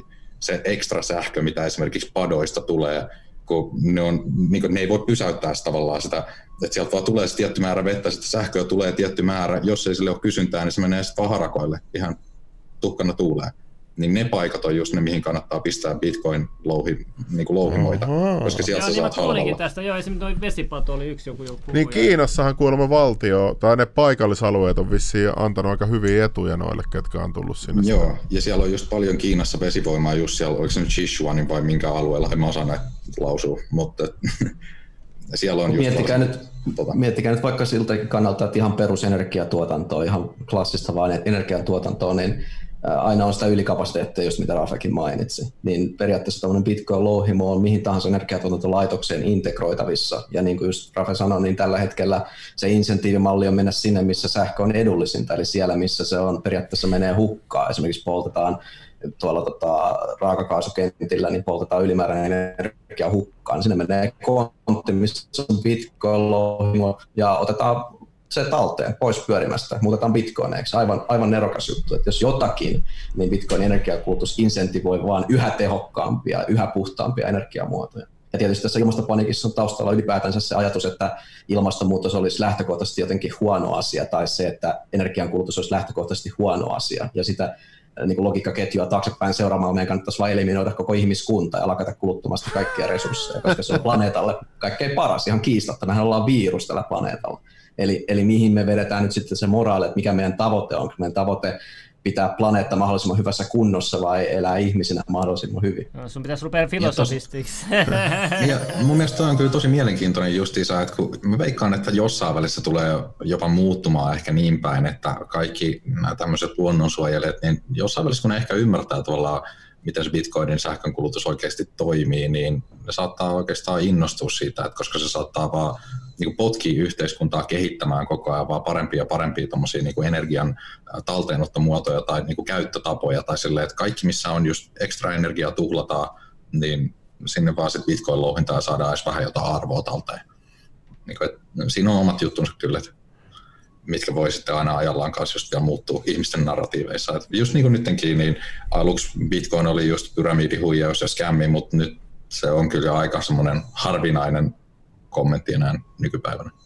Mutta niin. toisaalta porukka vieläkin ehkä, eh, niin kuin, että monilla on vaan niin paljon niitä ennakko-oletuksia, että esimerkiksi just, just tuossa tänään vai eilen kuulin yhdeltä tutulta, että se on koko ajan olettanut, että bitcoin ei pitää ostaa vähintään se yksi kokonainen ja että miten porukalla olisi ikinä varaa sellaiseen. Just, just kerroin, että yksi bitcoin tosiaan jakaantuu siihen 100 miljoonaa osaa niihin satosheihin ja että sä saat yhdellä eurolla about sen joku 4000 satoshia tällä hetkellä. Mm. Mutta et, ihmisillä niin, on kova voi jakaa vielä niin kuin just kakkos- ja kolmostason ratkaisuilla vaikka just murto-osa satoseihin, vaikka vielä 100 miljoonaa osaa, jos tarve on, että niitä voi loputtomasti vain jakaa ja jakaa ja jakaa, mutta se just mikä pitäisi miettiä, että vieläkin, jos miettii, että onko bitcoin ylihintainen, no mieti sillä että sä saat nyt vieläkin alle 30 kokonaisen bitcoin, niitä on vain 21 miljoonaa ja niistä on kolmasosa todennäköisesti hukkunut niin, että niitä ei koskaan saada enää takaisin, eli vielä vähemmän. Niin kun, jos miettii, että jos se onnistuu, vaikka siihen on pieni mahdollisuus ja siihen ei oikeasti uskoisi, mutta ottaisi pienen vakuutuksen itsellensä. Mä monesti just sanonut, että pystyn perustelemaan niin 1-100 prosentin allokaation nettovarallisuudesta bitcoiniin. Nollaa en pysty mitenkään perustelemaan kenellekään. Eli se riippuu sitä omasta riskiprofiilista ja varsinkin nuorille sanoisin, että jos on vaikka tonnin tai kymppitonnin sijoitusomaisuus, niin mä ottaisin sillä ihan maksimaalisia riskejä, koska se on niin helppo työllä tehdä nopeasti takaisin vaikka parissa vuodessa. Mutta jos et sä koskaan ota riskejä ja pelaa isosti, niin, niin tota, ja laitat johonkin niin kuin matala korkoisia sijoituskohteisiin, mitä nykyään tarjotaan nuorisolle pankkien toimesta, niin sä vaan häviät sinne inflaatiossa, että sä täytyy niin aggressiivisesti jo sijoittaa pelkästään, että sä pärjäät niin kuin inflaatiolla. Että kyllä siinä mielessä, kuka sanoo tästä tota, säästämisteknologiasta, niin on ihan oikeassa, että Bitcoin on ultimaattinen säästämisteknologia nimenomaan. Se tekee säästämisestä jälleen kerran seksikästä. Että sä niin. voit vaikka vaikka niin kympin kuussa, jos sä pistät, niin sä oot jo edellä 99 prosenttia koko maailman kansasta ja todennäköisesti vielä enemmän. Mua jotenkin huvitti, mulle soitti jostain Aleksaan, en mä muista mikä se oli, kun sijoitusyhtiö. Sitten ne tarjosi jotain niinku prosentin korkoa tai jotain tällaista. Niin ihan tosta, niinku, niinku mitä järkeä tuolla puuhassa on, niinku, että oikeesti. Prosentin korko sä meet Myyrmäkiin ja meet vähän hastlaan, niin siinä on sun prosentin korko Joo, päivässä. Prosenttikorko on naurettavaa. Tuossa on, monta prosenttikorko tässä on. ja sitten niin, on... jos miettii sillä, kun porukka sanoo, että ei ole inflaatio, niin helkkari, euron juusto on euro 20 nykyään. Onko Viime se... vuonna se oli euro 10. Joo, joo. Oho. Mä tein sitä videonkin YouTubella. Enää niin pystytä pitää illuusiota kanssa. Ja tää lukee, Eikä että... ne kutsukaan sitä enää, se on ihan vain juustohampurilla, ne ei voi sanoa euron juusto enää, kun se on euro 20. Täällä joku sanoo, että eipä tuo Bitcoin-systeemikään tasa-arvoinen ole. Suurin osa Bitcoinin omistuksesta, kun luontaisesti on juuri niillä, kenellä fiat-rahaa on kupla. Mitäs tohon sanotte? Mä otan nyt kritiikkiä täältä, kun valitettiin, että nuoleskellaan vaan täällä. No ei siis oikein hyvä. Ähm, ensinnäkin siis mä just sanoisin, että ne ihan ensimmäiset bitcoinajat, jotka, tai jotka löysi ylipäätään bitcoinin, niin ne ei kyllä mun mielestä todennäköisesti ollut mitenkään ihan kauhean rikkaita. Niin siis oli just jotain kryptografeja ja kunnan tietotekniikkanörttejä, jotka vaan nyt sattuu olemaan kiinnostunut tällaisesta toiminnasta. Ja kukaan ei tosiaan tiennyt, että tuleeko sillä ikinä olemaan mitään arvoa. Mm, ja sitten taas, että nykyään, niin joo, se siinä on jossain määrin jopa valitettavaa, että mä aina itse toivoin, että yksityishenkilöt just tajuu ostaa bitcoinia ennen, kun sieltä tulee iso kasa niitä korporaatioita ja isoja firmoja ja kaikki tollaisia. Mutta näköjään ei ole vielä lupannut. Et ehkä se nyt tässä näin pikkuhiljaa sille, että nyt kun jotkut yrityksetkin lähtee siihen mukaan, niin ehkä porukasta alkaa pikkuhiljaa tajumaan. Niin mä en ymmärrä. Tuo, Ymmär... Tuolla on niin kuin esimerkiksi isoja semmoisia omistajia, niin kuin esimerkiksi tämmöinen kuin Grayscale, mutta se, se omistaa tosi ison kasan bitcoineja, mutta se omistaa niin kuin tosiaan monen monen miljonäärin puolesta. Eli se näyttää just isä, että yhdellä taholla olisi iso kasa bitcoineja, mutta siinä on oikeasti omistajana useat satoja ihmisiä varmasti. Niin kun mä en ymmärrä vieläkään tuota skeptisyyttä. On nyt ollut vuos, vuosikymmen nyt ollut, no ei nyt ihan, mutta ollut tarinoita, niin kuin, että jengi on rikastunut jengi on menestynyt jengi on tehnyt hyvää liiketoimintaa tällä ja kaikkea. Silti vielä kuulee, että on pyramidihuijaus ja, ja niin kuin, että, että mitä pitäisi tehdä, että ihmiset, niin, että tässä tulisi massa-adoptointi. Mitä te veikkaatte? Niin kuin? No mun mielestä Bitcoinissa ei ole välttämättä ihan vaan tarkoitus koittaa saada mitään ad- massa-adaptaatiota niin kuin väkisin tai mitenkään mahdollisimman nopeasti. Bitcoin toimii tietyistä syistä ja ne syyt olisi mun mielestä tosi tärkeää, että jokainen Bitcoin kanssa ymmärtäisi. Et nyt just esimerkiksi, tai siis mä itse uskon silleen, että jos ei ymmärrä yhtään mistä on kyse, niin siinä helposti tavallaan tulee sitten lähdettyä mukaan johonkin tavallaan ihan, ihan tyhmään juttuun. Et niin kuin sanotaan vaikka tällainen, että Bitcoin toimii tai on toiminut nyt, kun niin kuin se on just sen takia, että koska se on sensuuriresistantti ja muuttumaton niin kuin järjestelmä.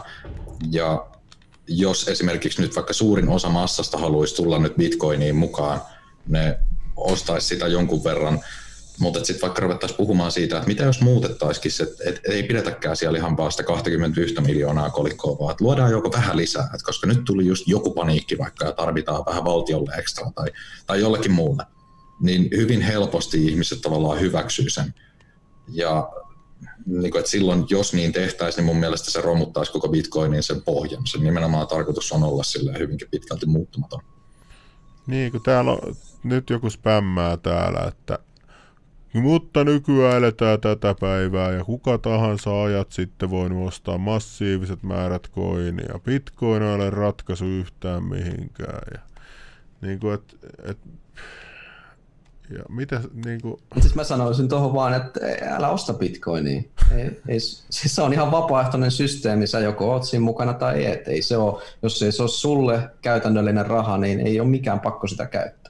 Mutta heille, jotka sitä haluaa käyttää, se on toimiva rahaprotokolla, siitä käyttämään. Ei, ei siinä ole niin mitään, ei, ihan turha mun mielestä mussuttaa, että se ei ratkaise mitään ongelmaa. Se ratkaisee mulla monta ongelmaa. Jos se ratkaise sulla ongelmia, niin älä osta bitcoinia. Se on ihan simppeli juttu. Ei, ei, ei bitcoin ei tarvitse massojen kiinnostusta. Itse asiassa mä olen samaa mieltä Rafen kanssa, itse asiassa voisi olla huono juttu, jos äh, kyllähän se tavallaan niin nähdäänkin aina, kun tulee uusi hypesykli ja kupla, että tota, verkko, mempuuli menee tukkoon, tota, pääketjusiirrot nousee hirveä hirveisiin hintoihin, kun kaikki haluaa siirtää yhtä aikaa bitcoineja, pienet siirrot, pieni taksaset siirrot ei mene läpi ja näin, ja sitten sit tulee tota, ylikuumentunut markkina, jäähtyy taas siitä. Tietysti nyt on eri tilanne, on, on tota, salamaverkkoa ja muuta skaalausratkaisua, jotka varmaankin sitä jonkun verran poistaa. Myöskin tota, pörsseissä on seklittiä käytössä ja muuta, mutta se tulee jossain vaiheessa, se tulee se ylikuumeneminen ja tullaan sieltä taas, taas alas. Ja, ja tota, verkko ei ole todellakaan valmis mihinkään globaalin käyttöön vielä niin pitkään aikaa, enkä mä niin kuin, mä oikeasti haluaisin mieluummin semmoista jengiä skeneen, jotka on valmiita ottaa sit vast, niin kuin vastuuta omasta tekemisestään ja toimii pioneerina ja testailee näitä juttuja ja perehtyyn. Ja mä en todellakaan odota, että kaikki pystyisi ja haluaisi tehdä sitä. Suuri osa tulee käyttää jotain kolmannen osapuolen lompakkoratkaisua ja niille on ihan sama, mikä hupikuponki siinä pyörii päällä tai mikä Visa tai PayPal siellä alla pyörii sitten bitcoinit, mutta ei sitä tarvitse asiakkaan tietää. Eli suurin osa ihmisistä samalla tavalla kuin ne ei tiedä käyttävänsä TCP-protokollaa tai Linuxia, kun ne käyttää älypuhelinta, niin ne tulee silti käyttämään sitä kaikesta huolimatta. Ja se ei ole niin kuin mikään tämmöinen, että se riippuisi kenenkään meidän tahdosta, jos se ratkaisee riittävän monen ihmisen ongelmia, niin näin käy. Siis ja just tos, mä ottaisin vielä esimerkiksi tavallaan siitä, että jos porukka ei tiedä yhtään mistä on kyse, niin miten helposti mennään ihan harhateille. Mm, no just siis se Vegas-esimerkki, mitä just tapahtui silloin 2017 siinä syys-lokakuun aikana, kun tuli tämä forkki, niin mun mielestä siinä oli just hyvin pitkälti kyse siitä. Ja sitten tämmöinen käytännönläheisempi esimerkki olisi oikeastaan se, että jos ihmiset ei ymmärrä, miten esimerkiksi nykyinen niin Suomen vaikka talous toimii, mutta tuolla tulisi joku poliitikko, joka menisi ja ehdottaisi, että äänestäkää minuun, niin saatte kaikille vaikka nyt täysin ilmaiset julkisen liikenteen niin kuljetukset.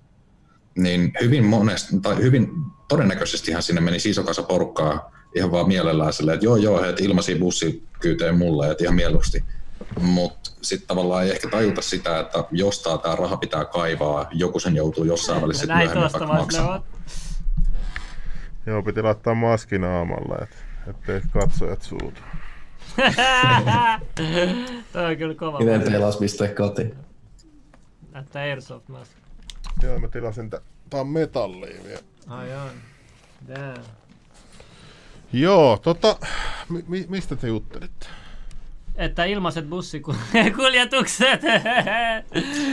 niin siis sanoin vaan sitä, että, että hyvä esimerkki tavallaan siitä, että jos porukka ei tajua, että mistä on kyse, niin tarjoaa niille ilmaisia bussikyytejä, että ne äänestää sua, niin todennäköisesti ne äänestää, mutta sitten vasta myöhemmin tajutaan, että hitto tästä tulee kului, jonkun pitää maksaakin. Yeah.